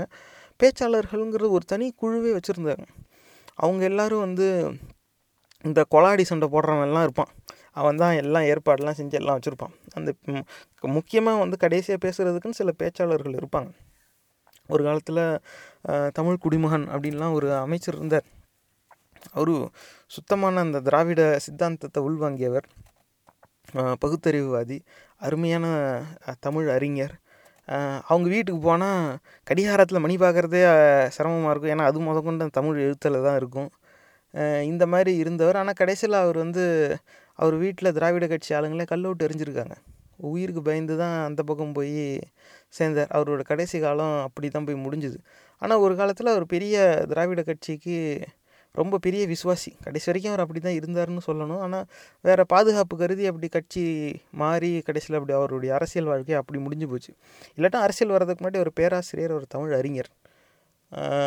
ஆனால் இந்த இந்த மாதிரி ஏன் அப்படி சொல்கிறோம் அப்படின்னாக்க எனக்கு விவரம் தெரிஞ்ச காலத்தில் இந்த இவங்கெல்லாம் வந்து இந்த திராவிட கட்சிக்கு பேச்சாளராக இருந்தவங்க. இது ஒரு பெரிய குழு. இவங்க எல்லாரும் போய் பேசுவாங்க. இவங்க பேசுகிறத கேட்குறதுக்கு நிறைய பேர் மக்கள் வந்து உட்காந்துருப்பாங்க ஒரு காலகட்டத்துக்கு மேலே இவங்க பேசுகிறாங்களோ இல்லையோ மக்கள் வந்து உட்கார ஆரம்பிச்சிட்டாங்க. ஏன்னா இவன் தான் பூரா குவாட்டரு பிரியாணின்ல ஆள் பிடிச்சிட்டு கூப்பிட்டு வரான். எல்லாம் பொருளாதார அடிமைகளாக போய் உட்கார ஆரம்பிச்சிட்டாங்க. அது வேறு கதை. அது அவங்களுக்கும் தெரியும் ஒரு காலகட்டத்தில். ஆனால் இந்த பேச்சுங்கிற இடத்துல மட்டும் இவங்க பேச்சு பாசறைன்னு வச்சு இவங்க பேசி பேச்சாளர்களை வந்து களமிறக்கி இவங்க வந்து நிறைய வாக்கரசியலில் வெற்றி பெற்றாங்க அப்படின்னா அது வந்து உண்மை. அந்த ஒரு இடத்துல வேணும்னாக்க இந்த மதுவரி கூட்டத்தோட இன்றைய செயல்பாடோட ஒப்பிடு ஒப்பிட்டு சொல்லலாம். மற்றபடி வேறு எதுலடா அப்படி இருக்காங்க அப்படின்னாக்க இவ்வளோ நேரடியாக இந்த ஆள் சொல்கிறான் நான் உன்னை போட்டால் தான் முடியும்னா உன்னை போடுறதுக்கு நாங்கள் தயார் அப்படிங்கிறான். ஜோலியை முடிச்சிடுவாங்கன்னு சொன்னதுக்கு நெல்லை கண்ணன் மேலே வழக்கு உன்னை போட்டாதான்னாக்க போட தயார்னு இவன் சொல்கிறான் இவன் மேலே வழக்கு இல்லையா? இது வந்து ஆனால் யாரும் கேட்குறதுக்கும் இல்லை. ஏன் இந்த மாதிரிலாம் பேசுகிறான் அப்படிலாம் எதுவும் கேட்குறதுக்கு யாரும் இல்லை. திருமாவளவன் வந்து பெண்களை அவமானப்படுத்திட்டார். அப்படி எதுவும் திருமாவளவன் சொல்லவே இல்லை. மனு தர்மத்தில் இருக்கிறத தான் வந்து சொல்கிறார் அதில் வேற இவன், அது மனு தர்மம்டா. கெட்ட வார்த்தையும் பயன்படுத்துகிறான் அது வந்து மனு தர்மம்டா அப்படிங்கிறான். அந்த நூலுக்கு பேர் மனு ஸ்மிருதி. இருந்தாலும் இப்போ அந்த மாதிரி சமஸ்கிருத சொல்ல முடிஞ்ச அளவுக்கு இவன் தவிர்க்கிறான். அது வேறு விஷயம். ஆனால் சமஸ்கிருதமும் வேணும்னு தான் பேசுகிறான் இவங்களுக்கே தெரியாது இவங்க எதை பற்றி பேசிக்கிட்டு இருக்காங்கன்னு. ஆனால் நேரடியாக கொலை மிரட்டல் விடுறான். வாய் கோணுது அப்படிங்கிறதெல்லாம் சொல்கிறான் இவன் பொய்யுங்கிறான். எல்லா கெட்ட வார்த்தையும் வருதுங்கிறான். இந்த ஆளும் கெட்ட வார்த்தையை தான் பேசுகிறான் அது வேறு விஷயம். ஆனால் இந்த அளவுக்கு அநாகரிகமாக பேசுகிறான் கொலை மிரட்டலும் விடுறாதும் பயப்படாத அப்படிங்கிறான். அவனுடைய நோக்கம் என்ன அப்படின்னாக்கா மக்களுடைய வாக்கை வாங்கி தேர்தலில் ஜெயிக்கணுங்கிறது அவன் நோக்கம் இல்லை ஏதோ ஒரு குறிப்பிட்ட குழுவை அந் இந்த தேர்தல் களத்தில் இருந்து அகற்றணும்னு முடிவு பண்ணிட்டாங்க. ஆனால் அப்படி அகற்றணும்னா அதுக்கு வந்து வெறும் பேச்சால் மட்டும் முடியாது. வாய்க்கலப்பு ஏதாவது ஒரு கட்டத்தில் கை கலப்பாக மாறும். அப்போ கை கலப்பாக மாறும்போது அவனுக்கு அடிக்க நாலு பேர் வந்தால் நமக்கும் அடிக்க நாலு பேர் வரணும் அப்படிங்கிற சிந்தனையில் தான் இவங்க இயங்குறாங்க. இந்த மாதிரி பேசுகிறவன் இருக்கானே நீங்கள் வட இந்தியாலையும் பாருங்கள் அந்த யோகி ஆதித்யநாத்தை மேடையில் வச்சுக்கிட்டே ஒருத்தன் சொல்கிறான் நாங்கள் மறுபடியும் ஆட்சிக்கு வந்தோம்னா இஸ்லாமியர்கள் அனைவரையும் இரண்டாம் தர குடிமக்களாக அறிவிப்போம். இப்படிலாம் பேசியிருக்கான். அவனும் உட்காந்து வேடிக்கை தான் பார்த்துக்கிட்டு இருப்பாங்க. அந்த மாதிரி பேசுகிறவங்களாம் இருப்பாங்க. அந்த பேசுகிறவன் எவனோ அவன் இறங்கி அடிக்க மாட்டான். அவன் இறங்கி வெட்ட மாட்டான். ஆனால் இந்த மாதிரி பேச்சுக்கு ஏமாந்து அடிமையாகிறாங்க பாருங்கள் அவன் தான் போய் வன்முறையில் போய் இறங்கி இப்போ எப்படி திராவிட கட்சிக்கு தான் ஆராசா இருக்கார். வழக்கு வாங்கிக்கிட்டு சிறைக்கு போகிறதுக்கு அவர் இருக்கார். ஆனால் அவர் வந்து முதலமைச்சர் ஆக- ஆக ஆகலாமே. அவர் வந்து கட்சிக்காக அவ்வளோ பெரிய தியாகம் செஞ்சவர் ஆக்கலாமே ஆக்க மாட்டாங்க. அது வந்து அந்த குடும்பத்தோடு தான் இருக்கும். அது வேறு கதை. ஆனால் இந்த மாதிரி இவங்க வந்து இந்த மாதிரி பேச்சை கேட்டு வன்முறையில் இறங்குறதுக்கு யாராவது நாலு பேர் கிடைக்க மாட்டாங்களா? அப்படின்னு இவங்க ஏங்குற காலம் வந்து கிட்டத்தட்ட முடிவுக்கு வரப்போகுது. ஏன்னா இவங்களுடைய இந்த மாதிரி பேச்சை கேட்டு ஏற்கனவே நிறைய பேர் ஏமாந்துருக்காங்க. இதுக்கு முன்னாடியே நம்ம சில பதிவில் போட்டிருக்கோம். நான் வெட்டு வேண்டா அப்படின்லாம் பேசுகிறான் அதிகபட்சமாக இவங்க வெங்காய பூண்டே பாதி பேர் இதில் வெட்ட மாட்டாங்க. வெறும் காய்கறியை தான் வெட்டிக்கிட்டு இருக்க கூட்டம். இவங்கெல்லாம் என்னமோ அப்படியே பிறக்கும்போதே ரவுடியாக பிறந்த மாதிரியும் அப்படியே விளாட்டு பொம்மைக்கு பதிலாக வீச்சருவா வச்சு விளாண்டா மாதிரியும் இந்த மாதிரி ஏழு ரவுடியெல்லாம் இந்த திராவிட கட்சி ஏற்கனவே பார்த்துருச்சுங்கிறது வேறு விஷயம். ஆனால் இன்னைக்கு தேதியில் இந்த ஆள் பேச்சை கேட்டுட்டு வன்முறையில் இறங்க நாலு பேர் தயாராக இருப்பானே ஆனால் அதை எதிர்த்து நிற்க திராவிட கட்சி பக்கத்துலேருந்து யாருமே இல்லை நேரலை அந்த காலம் மலையேறி போச்சு. திராவிட கட்சி ஆட்சியில் இருந்தப்போ வன்முறையில் ஈடுபட்டாங்களான்னா ஆமாம் வன்முறை அதிகமாக இருந்துச்சு. அதுவும் குறிப்பாக அது வந்து ஆங்கிலத்தில் சொல்லணும்னா ரியல் எஸ்டேட் மர்டர்ஸ் அவ்வளோதான் அதில் வேறு எதுவும் கிடையாது. அவங்க வந்து வியாபாரிங்க. அவங்களுக்குள்ளே இருக்க பகை இந்த டிஎம்கே மாவட்ட செயலாளர் ஏடிஎம்கே மாவட்ட செயலாளரோட ஒரு பகையாக இருப்பான். இவன் ஆட்சியில் இருக்கும்போது அவன் ஆளுங்களை அடிக்கிறது அவன் ஆட்சியில் இருக்கும்போது இவன் ஆளுங்களை அடிக்கிறது. இதில் ஏதாவது ஒரு சண்டை முத்தி போச்சுன்னா ஒரு கூட்டம் இன்னொரு கூட்டத்தை வெட்டிடும் அவங்க காத்திருப்பாங்க. எப்போ அவங்க கட்சி ஆட்சிக்கு வருதுன்னு பார்த்து அவங்க ஆட்சிக்கு வந்ததும் இவன் எவன் ஆள் அனுப்பி வெட்டினானோ அவனை இவங்க ஆள் அனுப்பி ஓட விட்டு வெட்டுவாங்க. இப்படி ஒருத்தருக்கு ஒருத்தர் வெட்டிக்குவாங்க. ஆனால் அது வந்து ஒரு தனிப்பட்ட கட்சி சாயம் அதுக்கு பூசி இருந்தாலும் அது வந்து ஒரு தொழில் ரீதியான வணிக ரீதியான தனிப்பட்ட அந்த ஒரு போட்டி பொறாமையின் அடிப்படையில் நடக்கிற வன்முறை அது நடந்திருக்கு நிறையா.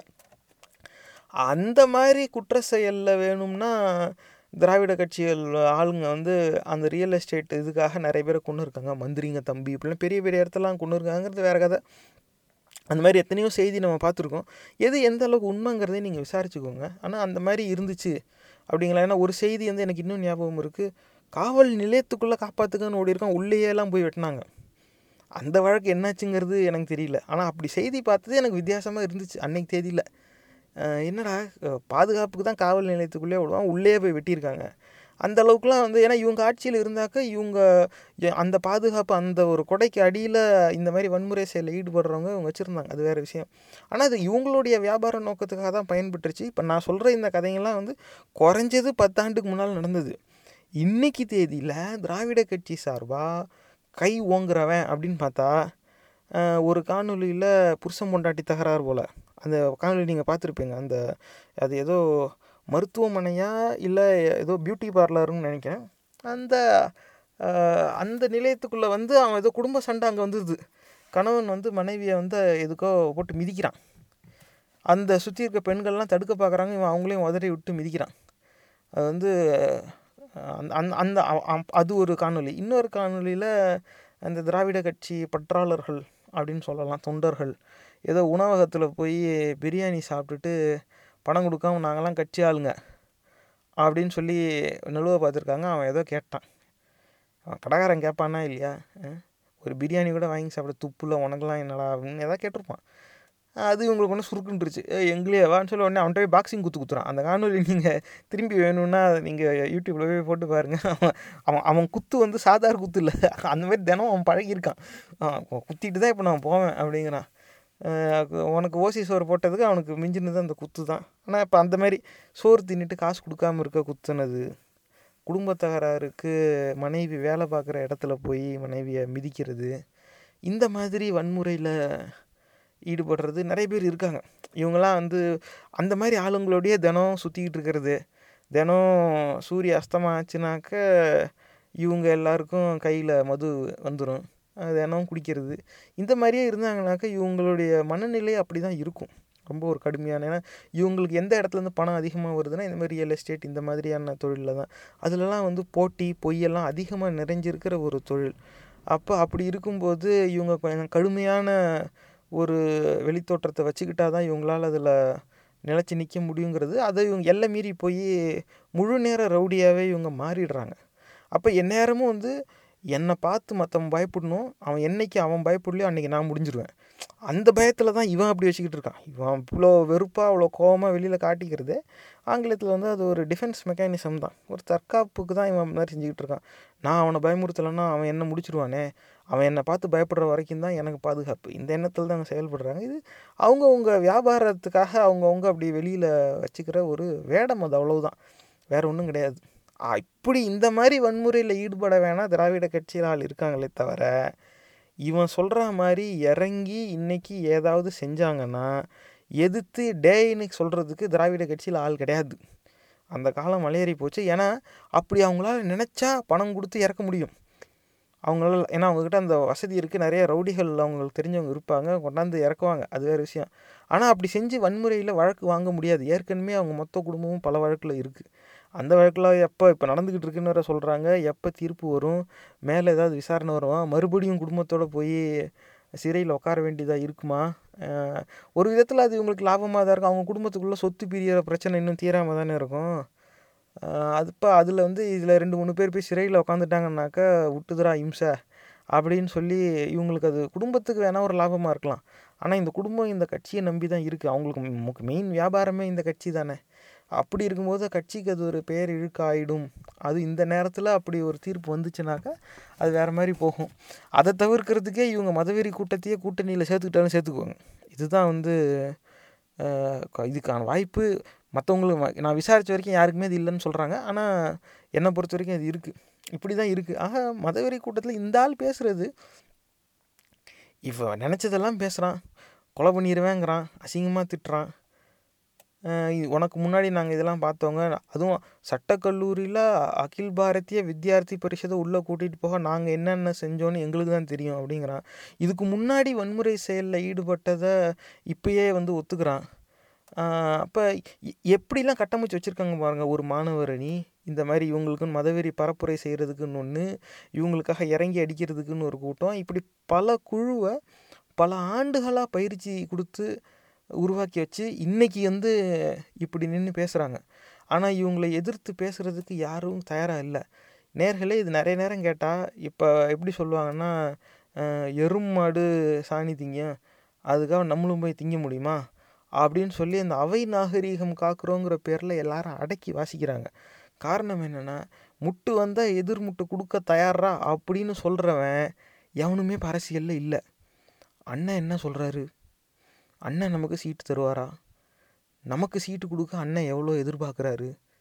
நம்ம அதை மட்டும் கரெக்டாக ஏன்னா அதிகமாக கொடுக்குறதுல அவனுக்கு விருப்பம் இல்லை. ஏன்னா அதிகமாக கொடுத்தா அதிகமாக வாங்கணும். பதவிக்கு போயிட்டாலும் அவனுக்கு கட்ட வேண்டியது வேறு இருக்குது அதுக்கப்புறமா தான் இவனுக்கு வரும். அதனால் முடிஞ்ச அளவுக்கு செலவை குறைச்சபடி உள்ளே போகணும் அப்படின்னு பார்ப்பாங்க. எவ்வளோ கேட்பாரு? நமக்கு எவ்வளோ கொடுப்பாரு? தேர்தல் நிதியாக எவ்வளோ கிடைக்கும்? ஏன்னா அந்த சீட்டு வாங்குறதே வந்து ஒரு குழு வந்து எப்படியாவது சீட்டு வாங்கி தேர்தல் தேர்தல் நிதியில் சுருட்டிக்கிட்டு போயிடலாம் அதில் ஏதாவது ஒரு டீ கடையோ இட்லி கடையோ அப்படி வச்சுக்கலாம் அப்படின்னு நினைப்பாங்க. அஞ்சு பைசா மிஞ்சாது. இவனுங்க அதாவது இவனுங்க எல்லாருக்கும் ஊற்றி கொடுத்தா தான் இவனுங்களுக்கு கிடைக்கும். இவனுங்களுக்கு கிடைச்சதும் எல்லாரும் கூட நின்று வாங்கி குடிச்சிட்டு தான் போவாங்க. அதனால் எவன்ட்டையும் காசு மிஞ்சாது. அது வேற கதை. ஆனால் இருந்தாலும் இவங்க எண்ணம் பூரா இப்படி தான் இருக்கும். இந்த மாதிரி ஆட்கள் தான் வந்து அங்கே இருக்காங்களே தவிர வாடா நீ பார்த்துக்கலாம் அப்படின்னு சொல்கிறதுக்கு யாருமே கிடையாது. அந்த நீ அந்த நிலைக்கு ஏற்கனவே வந்துருச்சு. இதில் வந்து இப்போ மதவெறி கூட்டத்துக்கு ஒரு பெரிய வெற்றின்னு சொல்ல முடியாது. ஆனால் அவங்க இறங்கி ஏதாவது செஞ்சாங்கன்னா திரும்பி செய்கிறதுக்கு இந்த பக்கம் ஆள் இல்லை. இந்த நிலையில் தான் இருக்கும். அதுவும் கரெக்டாக யாரை வந்து அவன் எப்படி பிரிக்கிறான் உனக்கு சாவு திருமாவளவனால தான். அப்போ ஏற்கனவே திராவிட கட்சிக்குள்ளே எப்படி அந்த ஜாதி ரீதியான வேறுபாடு இருக்குங்கிறத இவன் புரிஞ்சு அந்த வந்து ஜ- இந்த ஜியாலஜி இந்த நிலநடுக்கம் வர்றதெல்லாம் ஆராய்ச்சி செய்வாங்களோ அவங்க இந்த- ஃபால்ட் லைன் அப்படிங்கிற ஒரு சொல்லை பயன்படுத்துவாங்க. என்ன எப்படி இப்போ இந்த விரிசல் எப்படி விட்டுருக்குன்னு பார்த்து விரிசலுக்குள்ளே தான் ஆப்பு வச்சு இவன் இறக்குறான். அதேமாதிரி உனக்கு இவனால தான்டா நீ வந்து எதை சொல்லியிருக்கூடாதோ அது நீ சொல்லிட்ட. எதுவும் அண்ணா சொல்லலை கலைஞர் சொல்லலை அவங்க பயந்தாங்களாம். ஆனால் இவன் வந்து சொல்லிட்டானா. அதனால் இவன் கதை முடிஞ்சுதான்.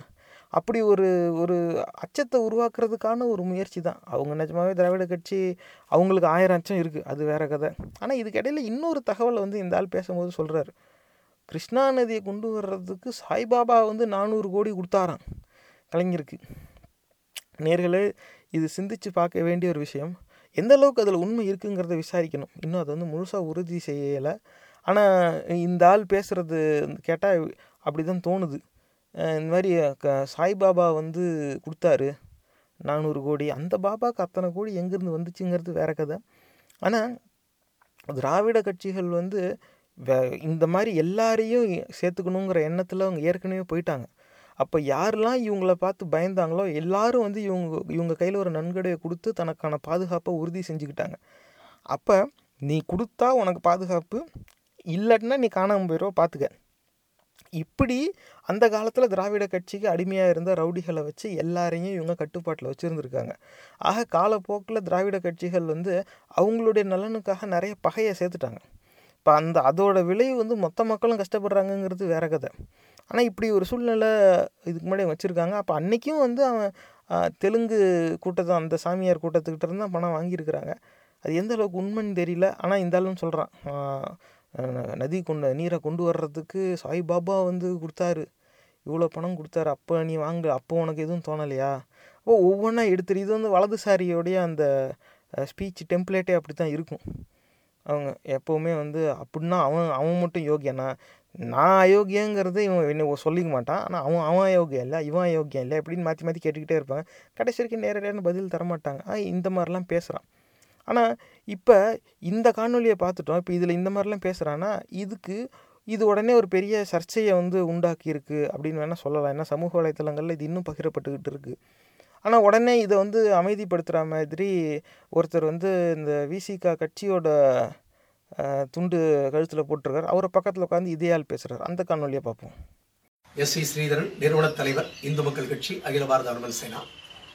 சமீபத்தில் ஒரு நான்கைந்து நாட்களுக்கு முன்பாக கோவையில் திரு வசந்த் என்பவருடைய அலுவலகத்தில் தனிப்பட்ட முறையில் நண்பர்களோடு பேசிய ஒரு பேச்சை. தேவையில்லாமல் ஒரு நபர் அதை வீடியோ எடுத்து பொதுத்தளத்தில் விட்டு ஒரு பதட்டத்தை உருவாக்கியிருக்கிறார். பல்வேறு அமைப்புகள் ஜனநாயக நாட்டில் உண்டு. பல்வேறு கொள்கைகளை அடிப்படையாக வைத்து செயல்படுகிறவர்கள் உண்டு. அதே போல ஹிந்து அமைப்புகளுக்கும் விடுதலை சிறுத்தைகளுக்கும் கொள்கை ரீதியான வேறுபாடு உண்டு. ஆனால் எந்த தருணத்திலும் ஹிந்து அமைப்புகளுக்கும் விடுதலை சிறுத்தைகளுக்கும் நேரடியான மோதல் என்பதோ பிரச்சனைகளோ வந்த வரலாறு இல்லை. ஏனென்று கேட்டால் ஒரு ஒடுக்கப்பட்ட சமுதாயத்தின் எழுச்சிக்காக போராடுகின்ற ஒரு தலைவரோடு நிச்சயமாக இந்து சமுதாய ஒற்றுமைக்காக பாடுபடும் எந்த தலைவரும் மோதலை உருவாக்குவதற்கு விரும்ப மாட்டார்கள். நான் நாற்பத்தி மூன்று வருடமாக பொது வாழ்க்கையில் இருக்கிறேன். ஆரம்ப கட்டத்திலே விடுதலை சிறுத்தைகள் அமைப்பாக இருந்த காலத்திலே நான் பொதுக்கூட்டங்களுக்கு தெற்கு தென் மாவட்டங்களுக்கு செல்லும் வழியிலே அவருடைய பேச்சை கேட்டு நிறுத்தி காரை நிறுத்தி கேட்டு வேந்திருக்கிறேன் மிகச்சிறந்த எழுச்சி பேச்சாளர் அதில் எந்த மாற்று கருத்தும் இல்லை. ஆனால் அரசியல் ரீதியான சில கருத்து வேறுபாடுகள் உண்டு. அதைத்தான் என்ன உள்ளக்கிடக்கையாக வெளிப்படுத்தினேன் ஒழிய சிறுத்தைகள் இருக்கக்கூடிய தலைவர்களையோ அல்லது அந்த அமைப்பில் இருக்கக்கூடிய பெண்களையோ அவர்கள் ப- நடத்துகின்ற தொழில்களை பற்றியோ நான் பேசவே இல்லை. பேசிய வரலாறும் கிடையாது. அன்று பேசும்போது கூட நான் விடுதலை சிறுத்தை அமைப்பை பற்றியோ அதன் தலைவரை பற்றியோ கார்னர் செய்தெல்லாம் பேசவில்லை. திருமுருகன் வேல்முருகன் சீமான் போன்றவர்களை பற்றி பேசும்போது இவரை பற்றியும் அந்த கோவில் கோபுரங்களை பற்றி இவர் பேசியதை நானும் பதிலுக்கு பேச வேண்டிய சூழ்நிலை ஏற்பட்டதை ஒழிய நிச்சயமாக என்னுடைய நண்பர்கள் பல பேர் விடுதலை சிறுத்தையிலே மிகப்பெரிய அளவிலே பொறுப்பிலே இருக்கிறார்கள். நாங்கள் அவ்வப்போது நேரடியாக சந்தித்து எங்களுக்குள் பேசிக் கொள்கிறோம். எந்த கருத்து வேறுபாடும் எங்களுக்குள் இதுவரை வந்ததில்லை இனியும் வராது. ஆகவே என்னுடைய பேச்சு சில சங்கடங்களை உருவாக்கியதாக அவர்கள் என்னிடம் வருத்தப்பட்டார்கள். அந்த அடிப்படையிலே நான் ஏதாவது தவறாக பேசியிருந்தால் சிறுத்தையில் இருக்கக்கூடிய நிர்வாகிகளை பற்றியோ தலைவர்களை பற்றியோ அல்லது அவருடைய கொள்கைகளை பற்றியோ ஏதாவது நான் பேசியது அவர்கள் மனது புண்பற்றுப்பாயில் அதற்காக நான் பகிரங்கமாக வருத்தம் தெரிவித்துக் கொள்கிறேன். என்றென்றும் பிராமண சமுதாயத்திலிருந்து ஹரிஜன சமுதாயம் வரை அனைத்து சமுதாய மக்களுக்கும் தொண்டாற்ற வேண்டும் என்ற அடிப்படையில் தான் நான் திராவிட இயக்கத்திலிருந்து இந்து அமைப்பிற்கு வந்தவன். அந்த அடிப்படையில் தான் இந்த அமைப்பிற்கு வந்தேனே ஒழி எனக்கு எந்த நோக்கமும் இல்லை. நான் எந்த பிரச்சனையும் யாரோடும் எந்த அமைப்போடும் ஈடுபட்டவன் அல்ல. ஆகவே என்னுடைய சித்தாந்தங்களை நான் தொடர்ந்து நாற்பத்தி மூணு வருடகாலமாக மேடையில் பேசி வருகிறேன். நான் இப்படி பேசுவேன் என்பது சிறுத்தைகள் கட்சி தலைவர்களுக்கும் தெரியும். அவர்கள் எப்படி நடந்து கொள்வார்கள் என்பது எனக்கும் தெரியும். ஆகவே தேவையில்லாமல் யாரோ ஒரு நபர் இது பிரச்சனை செய்ய வேண்டும் என்று முடிவெடுத்து தேவையில்லாமல் நான் ஒரு அரங்கத்திற்குள் நண்பர்களோடு பேசிய பேச்சை வீடியோ எடுத்து அதை தேவையில்லாமல் பொதுத்தளத்தில் விட்டிருக்கிறார் முதலில் அவருக்கு என் கண்டனத்தை தெரிவிக்கிறேன். தேவையில்லாமல் ஒரு பதட்டத்தை ஏற்படுத்துகிறார். அந்த பதட்டத்தை ஏற்படுத்தியதற்கு நானும் ஒரு காரணமாக இருந்ததற்காக வருத்தம் தெரிவிக்கிறேன்.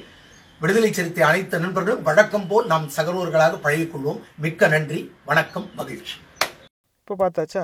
இப்போ இந்த காணொளியில் அப்படியே எடுத்தோடனே தன்னை பற்றி என்னெல்லாம் இருக்கோ அடையாளம்லாம் சொல்லிக்கிறாரு. இப்படி நாங்கள்லாம் எங்கள் நான் என்ன பேசுவேன்னு அவங்களுக்கும் தெரியும். அவங்க என்ன பேசுவேன்னு எங்களுக்கும் தெரியும். இந்த மாதிரி அப்படிலாம் கிடையாது. இது வந்து நான் என் நண்பர்களோட தனியாக பேசினது இதை வந்து வெளியில் எடுத்து விட்டுட்டார். அப்போ நீ தனியாக இருக்கும்போது நீ என்ன வேணால் எப்படி வேணால் பேசுவ. இதுதான் நேர்களே ஆதாரம். இவன் வந்து அந்த மாதிரி பேச்சு பேசுனது இந்த தனி நபர்களுக்கு கொலை மிரட்டல் விடணுங்கிற எண்ணம் கிடையாது. இவங்களை தாக்கணுங்கிற எண்ணம் கிடையாது. ஆனால் இவங்களை தாக்குறதுக்கான எண்ணத்தை உருவாக்க வேண்டுங்கிற நோக்கத்தில் தான் அவன் செயல்படுறான். அது நான் தனியாக இருக்கும்போது எங்களோட இடத்துக்குள்ளே நாங்கள் பேசிக்கிட்டோம். அது வந்து யாரோ ஒருத்தர் வந்து தப்பாக அதை நான் கண்டிக்கிறேன்.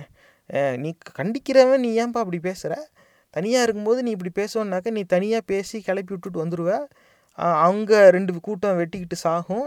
இதில் நீ குளிர்காயெல்லாம் நீ முயற்சி செய்கிறானா இல்லையா? அந்த நோக்கம் வந்து இதில் தெளிவாக தெரிஞ்சிருது. நேர்களே இப்போ கேள்வி என்னென்னா இந்த மதவெறி கூட்டத்தில் இந்த ஒரு கிழவன் கிடையாது இப்படி.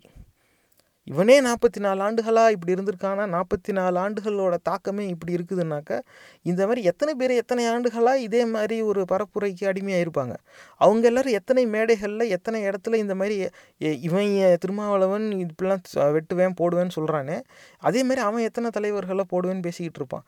இதெல்லாம் கேட்டு எத்தனை பேர் ஏமாந்துருப்பாங்க.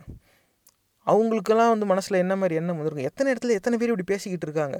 கேள்வி என்ன வருதுன்னா மதவெறி கூட்டம் வெட்டணும் போடணும்னா போட்டுருவோண்டா பார்த்துக்கடா இப்படி நேரடியாக கொலை மிரட்டல் விடுறத எத்தனையோ பேர் பேசிக்கிட்டு இருக்காங்க. வேறு கட்சியில் யாராவது இப்படி பேசி எங்கேயாவது நீங்கள் கேட்டிருக்கீங்களா? எங்கேயாவது கேட்டிருக்கோமா? ரொம்ப ஒன்று ரெண்டு. அது வந்து நேரடியாக கொலை மிரட்டல்னு கூட சொல்ல முடியாது. இப்போ நெல்லை கண்ணன் ஐயா பேசினது வந்து ஜோலியை முடிச்சுடுவாங்க முடிச்சிட்டாங்க. அந்த மாதிரி பொதுவாக சொன்னார். அது ஒரு சிக்கலில் கொண்டு போய் விட்டுருச்சு அப்படிங்கிற ஒரு கண்ணோட்டத்தில் தான் சொன்னது. ஜோலியை முடிச்சிருவாங்க அப்படின்னு சொன்னதை வந்து நேரடியாக கொலை மிரட்டலோடு அதை சம்மந்தப்படுத்தி வழக்கு வரைக்கும் அது போனாங்க. ஆனால் அதிகபட்சமாக அந்த மாதிரி தான் வந்து பேசப்பட்டிருக்கு. மற்றபடி வந்து யாரும் எதுவும் நேரடியாக பேசலாம் இந்த மாதிரி அப்படி பேசி கோவத்தை உண்டாக்கி வன்முறைக்கு ஆளை தயாராக்குற அளவில் குழுவும் யாருக்கிட்டேயுமே இல்லை. அது இதுதான் வந்து உண்மை. ஆக மதவெறி கூட்டம் அவங்களுக்கான ரவுடி ஆட்களை ஏற்கனவே வச்சுருக்கு. ஏன்னா ரவுடி ஆட்கள் இறங்கி வேலை செய்ய கொஞ்சம் தயங்குறாங்க போல். ஆனால் அவங்கள ஊக்குவிக்கிறதுக்கு இந்த மாதிரிலாம் வந்து தனியாக மேடை போட்டு பேசுகிறதுக்கான ஒரு முயற்சி ஏற்கனவே நடந்துகிட்டு இருக்கு. அதில் ஒரு காணொளி தான் நம்ம பார்க்குறோம். இந்த மாதிரி எத்தனை இடத்துல எத்தனை பேர் எத்தனை வாட்டி பேசிக்கிட்டு இருக்கான்னு தெரியாது. ஆக அவங்க எத்தனை பேர் களத்தில் இறங்கி என்னென்ன செய்ய தயாராக இருக்காங்கன்னு தெரியாது. ஆனால் அப்படி அவன் செய்ய இறங்கிட்டானா எந்த திராவிட கூட்டம் நம்மளை வந்து காப்பாற்ற போகுது? இது சும்மா பேசும்போது வந்து இனமானம் காப்போம்.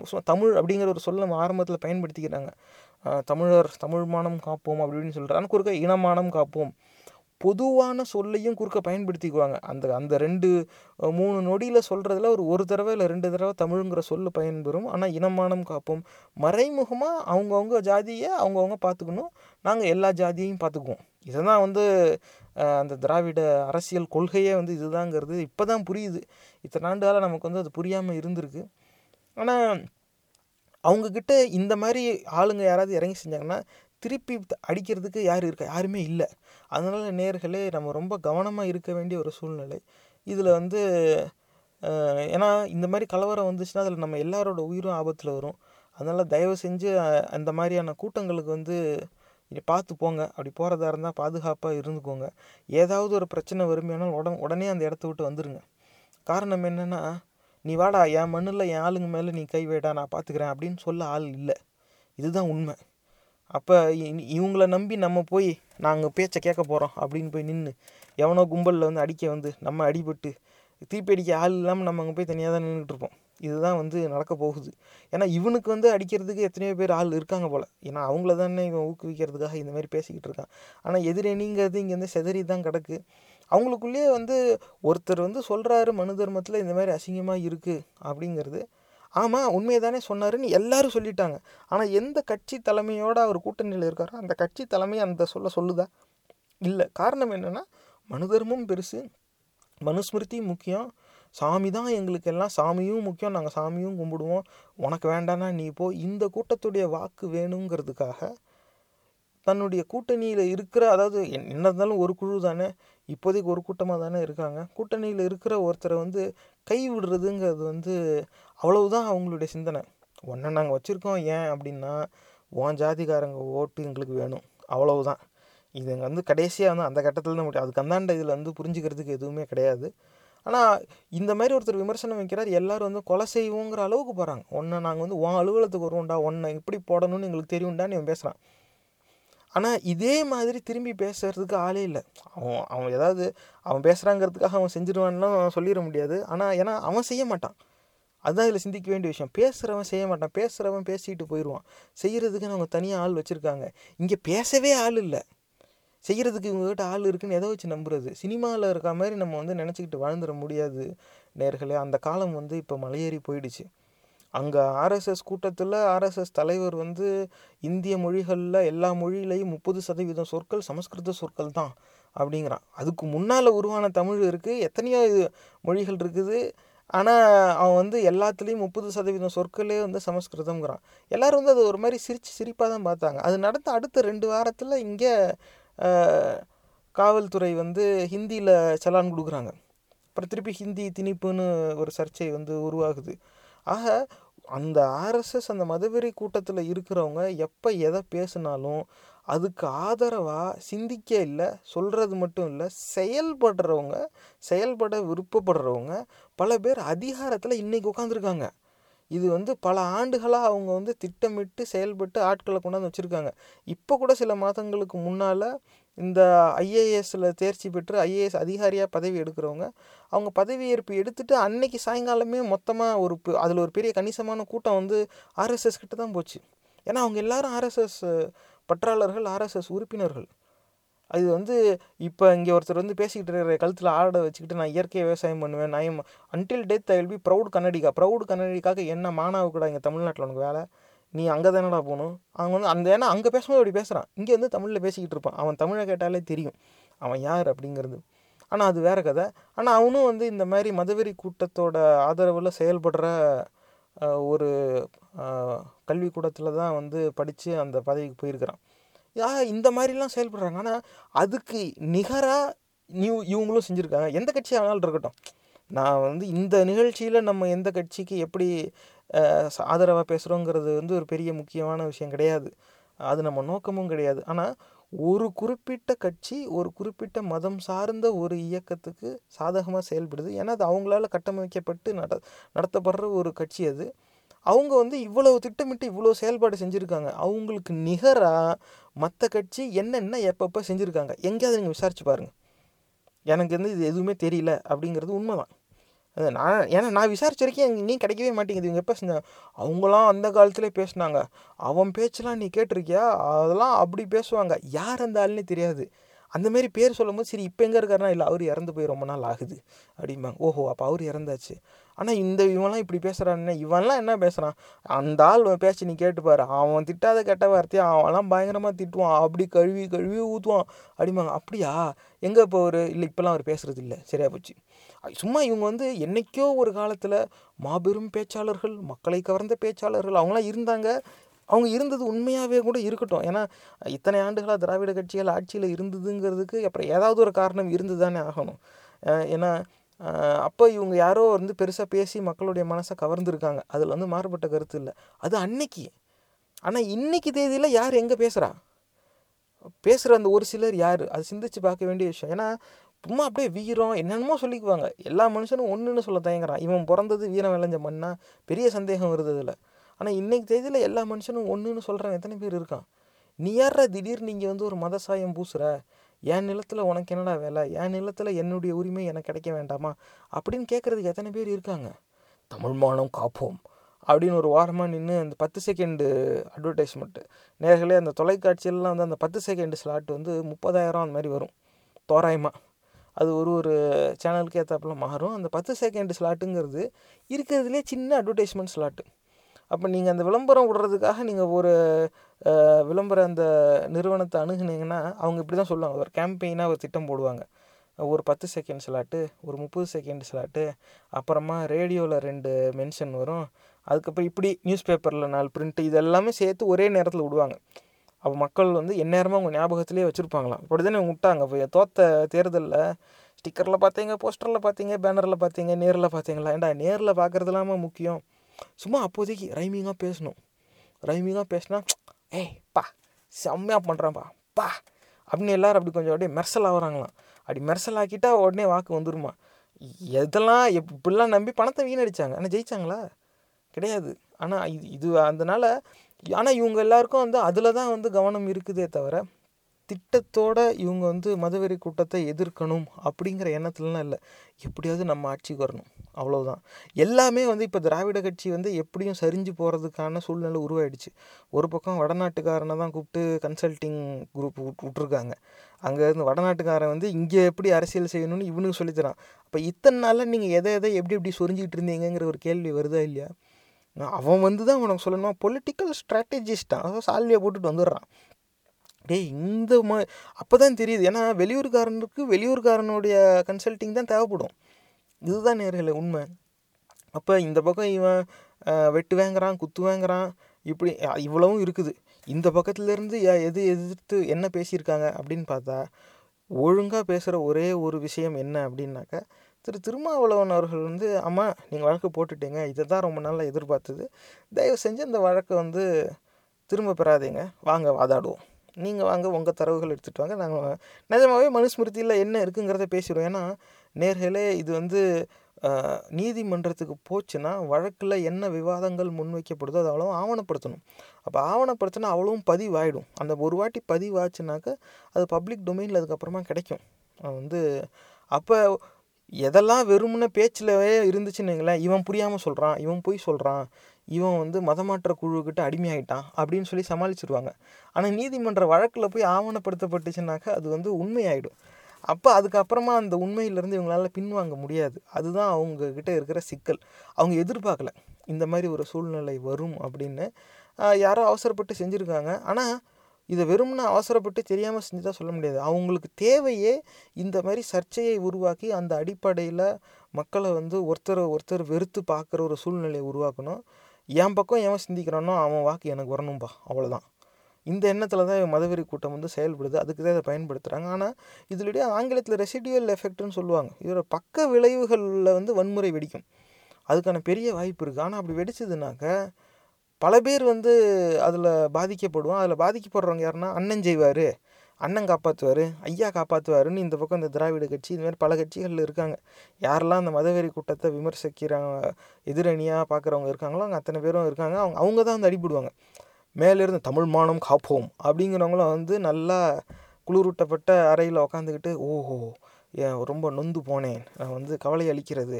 இதுக்காக உட உடனே பதவி விலக வேண்டும். திருப்பி திருப்பி ஆவுன்னா அவங்க அந்த கட்டத்துக்கே போயிடுவாங்க பதவி விலக வேண்டும் பதவி விலக வேண்டும். இந்த இடத்துல உயிரே போயிருக்கும். இவனுக்காக கொடி பிடிக்க போய் இந்த பக்கம் அடித்தடி பண்ணி இப்போ இப்போ சேதமாயிருக்கும். ஆனால் அதை பற்றி வந்து கண்டுக்க மாட்டாங்க. அந்த நிலையில் தான் நம்ம இருக்கிறோம்.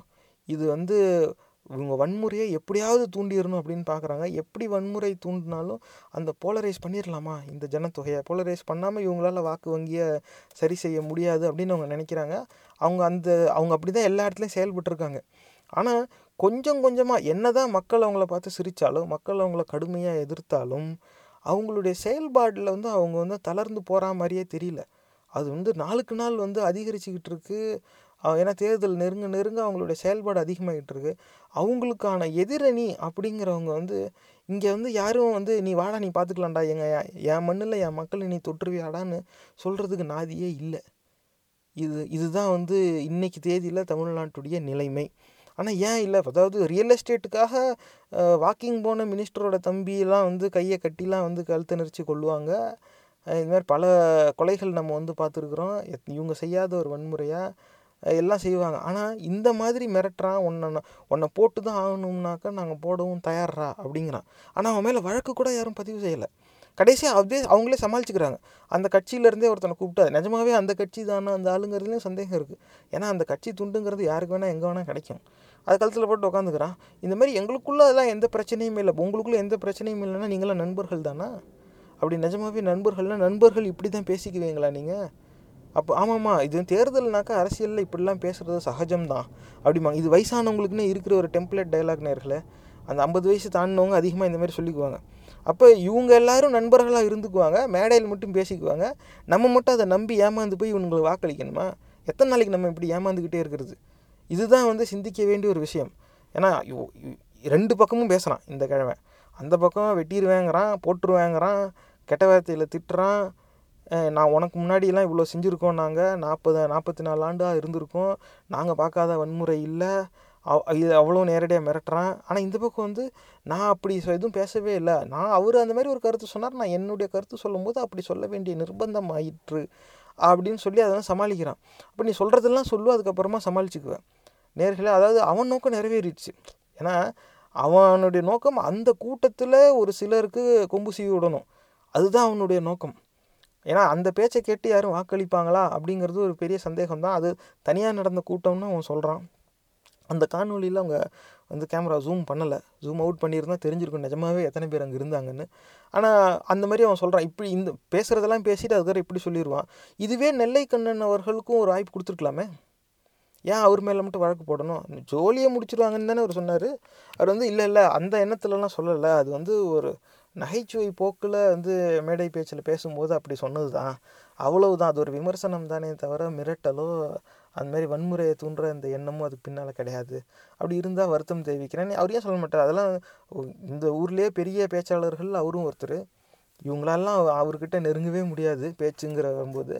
அப்படி இருக்கும்போது அந்த வாய்ப்பு அவருக்கு தந்திருக்கலாமே. அவரை வழக்கு பதிவு செஞ்சு அவரை அலைய வச்சு கடைசியில் ஒரு சக்கரம் வச்ச நாற்காலியில் தான் வச்சு நோத்திக்கிட்டு இருந்தாங்க. அந்த அளவுக்கு போயிடுச்சு. ஆனால் இவன் மேலே வழக்கு கூட இல்லை. ஆனால் தீர்வு எப்படி வருது? எந்த கட்சி தலைவராக போடுவேன் அப்படின்னு மிரட்டினாலும் அந்த கட்சியாலேயே பக்கத்தில் உட்கார வச்சுட்டு அப்படிலாம் எங்களுக்குள்ளே எதுவும் இல்லையே அப்படின்னு சொல்லிவிட்டோம் அப்போ நீ வருவ என் ஊரில் வந்து ஏறுவ அப்புறமா என்னையவே நீ வெட்டுவேன்ப அதுக்கப்புறமா என் கூட இருக்கிறவனே ஒருத்தனை கூப்பிட்டு உட்கார வச்சுட்டு நமக்குள்ளே அப்படி ஒன்றும் இல்லையாப்பா அப்படின்றவ நான் பேசாமல் இருக்கணும். நேர்களே இது வந்து மறைமுகமாக அவங்களுடைய ஆதரவாளர்கள் அதாவது மதவெறி கூட்டத்துடைய ஆதரவாளர்களுக்கு தம்பிகளாக பயப்படாதீங்க. எதாக இருந்தாலும் நம்ம பேசி தீர்த்துக்கலாம். நமக்கும் ஆள் இருக்குது இந்த செய்தியை தான் அவங்க கொடுத்தோம். இது வந்து ஒரு பெரிய அந்த ஆங்கிலத்தில் சப்ளிமினல் மெசேஜிங்னு சொல்லுவாங்க. சப்டெக்ஸ்ட் நீங்கள் எப்படி வேணால் வச்சுக்கலாம். மறைமுகமாக ஒரு செய்தி இவங்க இவங்க சொற்கள் வந்து ஒரு செய்தியை தருது. அது இல்லை உண்மையான செய்தி. அதுக்குள்ளே இருக்கிற இவங்களுடைய மொத்த செயல்பாடும் ஒரு தனி செய்தியை வந்து கொண்டு போய் சேர்த்துக்கிட்டு இருக்குது. என்ன செய்தின்னா தம்பிகளாக கவலைப்படாதீங்க. நமக்கு ஒன்றுனா இறங்கி செய்யணும். தைரியமாக இருங்க. நீ இறங்கி செஞ்சால் உனக்கான பாதுகாப்பு இருக்குது அப்படிங்கிறத மதவெறி கூட்டம் வந்து ரொம்ப தெளிவாக விளக்குறான். அப்படி பேசுகிறான் அதுக்கப்புறமா இப்படியும் பேசுகிறான் இதுவும் வந்து சொரணையே இல்லாமல் பக்கத்தில் போய் உட்காந்துட்டு இருக்கு ஆமாம் ஆமாம் இது என்ன கேட்குறதுக்கு வந்து இவங்க ஏதாவது ஒரு இடத்துல திருப்பி பேசியிருக்காங்களா? நீங்கள் கேட்டு பாருங்கள் நம்மளாம் அப்படி பேசக்கூடாது. அவன் அப்படி பேசினா நம்ம அப்படி பேசணுமா? அப்படி எந்த இடத்துலலாம் இந்த மாதிரி தயங்குனாங்களோ அந்த இடத்துலலாம் தயங்குனவங்க தோத்தாங்க. மதுவெறி கூட்டம் தேர்தலில் ஜெயித்தாங்க தமிழ்நாடு அதில் வந்து பல ஆண்டுகளாக விதிவிலக்காக இருக்குது இனிமேலும் இருக்குங்கிறது ஒரு நம்பிக்கை தான் ஆனால் இப்போ இருக்கிற சூழ்நிலையை பார்த்தா அந்த நம்பிக்கை கொஞ்சம் கொஞ்சமாக கரைஞ்சிக்கிட்டு இருக்குது ஏன்னா எதிர்முட்டுங்கிறதே இல்லை. இருக்கிறவன் ஒருத்தர் ரெண்டு பேர். அவனையும் ஜா அதாவது ஜாதி அடிப்படையில் தான் முழு அரசியலையும் செய்கிறவன் ஜாதியெல்லாம் இல்லைடா எல்லாரும் ஒன்றுடா அப்படின்னு சொல்கிறவனா ஜாதி வெறியன்னு சித்தரிச்சுக்கிட்டு இருக்கான். இதுதான் அந்த நிலைமை. கே- இந்த மாதிரி பேசுகிறவனே ஒருத்தர் ரெண்டு பேர். அப்புறம் அவனுக்கும் ஜாதி வெறியங்கிற பேரை வந்து சூட்டியாச்சு. வேறு வேற யாரும் இல்லை. எதிர்முட்டு கொடுக்கவே ஆள் இல்லை. கேட்டால் இனமானம் காப்போம் தமிழ் மானம் காப்போம். இப்படிலாம் வந்து சொல்லிக்கிறது. இடையிடையில அந்த தமிழுங்கிற சொல்லு மட்டும் வந்துடும் தமிழர் அப்படிங்கிற சொல்லை மட்டும் எங்கேயும் பயன்படுத்தவே மாட்டாங்க. ஏன்னா அவங்க தான் அது இல்லையே. எப்படி பார்த்தாலும் நாம் எல்லாம் திராவிடர்கள் அப்படிம்பாங்க. சரி நம்ம எல்லாரும் ஏற்றுக்கிட்டோம் தான். வந்து இருபது தெலுங்கு எம்எல்ஏ வருவாங்கிறாங்க. எல்லாரும் நம்ம நிலத்துல தான் வந்து இருபது தெலுங்கு எம்எல்ஏ வருவாங்க அப்புறம் அதுலேருந்து ஒருத்தன் திருத்தம் சொல்லுவான். இல்லை இல்லை அவர் தப்பாக சொல்லிட்டாரு. அது இருபது இல்லை அறுபது வரணும். அப்படிங்கிறாங்க. இந்த மாதிரிலாம் வந்து அப்புறமா தெலுங்கு மக்களுக்கான பிரதிநிதித்துவமே போயிடுச்சு. அப்படிங்கிறது அவங்களுக்கு அதிகமாக ஆயிடுச்சு. அது இப்படிலாம் இருக்குது. ஆனால் நம்ம நிலத்தில் வந்து எல்லாரும் அவங்களுக்கான பிரதிநிதித்துவம் தேவைங்கிறாங்க. நமக்கான பிரதிநிதித்துவம் வேறு எந்த மாநிலத்தில் எங்கே இருக்குது அப்படிங்கிறது ஒரு பெரிய கேள்விக்குறி. அது சம்மந்தமாக யார் கேட்குறதுக்கு ஆள் இல்லைன்னு வச்சுக்கலாம். ஆனால் நம்ம நிலத்துலையே நமக்கு பாதுகாப்பு இல்லைங்கிறது இப்போ உறுதி செய்யப்படுது. இந்த மாதிரியான ஆட்கள் இந்த மாதிரி செய்கிற பரப்புரையில் நிறைய இளைஞர்கள் வந்து கொம்பு சீவி விடப்பட்டுட்டாங்க. அவங்க எல்லோரும் இப்போ கோவத்தில் இருப்பாங்க. யாராவது ஒருத்தன் எங்கேயாவது இறக்கி விட்டா செய்கிறதுக்கு தயாராக இருப்பாங்க.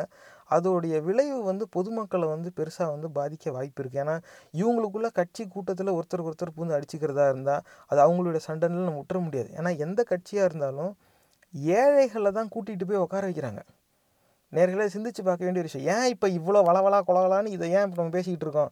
அப்படின்னாக்கா எந்த கட்சியாக இருந்தாலும் எந்த கூட்டமாக இருந்தாலும் எவனாக இருந்தாலும் அந்த கட்சி தலைவன் மாவட்ட செயலாளர் எல்லா வண்டு முருகனும் என்ன பண்ணுவாங்க? நல்ல காரு காஸ்ட்லி காருக்குள்ளே உட்காந்துக்குவாங்க. இல்லைன்னா அந்த மேடை மேலே உட்காந்துக்குவாங்க. அடிதடின்னு நடக்கிற இடத்துல அவன் எவனாவது ஒருத்தன் பொருள் எங்கேயாவது தொட்டு பார்த்துருக்கீங்களா? எவனாவது எங்கேயாவது எதாவது தூக்கியிருக்கானா எதுவும் தெரியாது. வா நேருக்கு நேர் வா. திராணி இருக்கிறதா? கொள்கை பேசி பார்ப்போமா? இப்படிலாம் வந்து பேசிக்குவாங்களே தவிர ம் அப்படின்னு திட்டு சத்தம் கூட போட மாட்டான். அந்த அந்த மைக்கு முன்னாடி இல்லாட்டினாக்கா அவன் எந்த சத்தமும் வராது. அவன் பாட்டு அவன் காரில் ஏறி அவன் போயிடுவான்.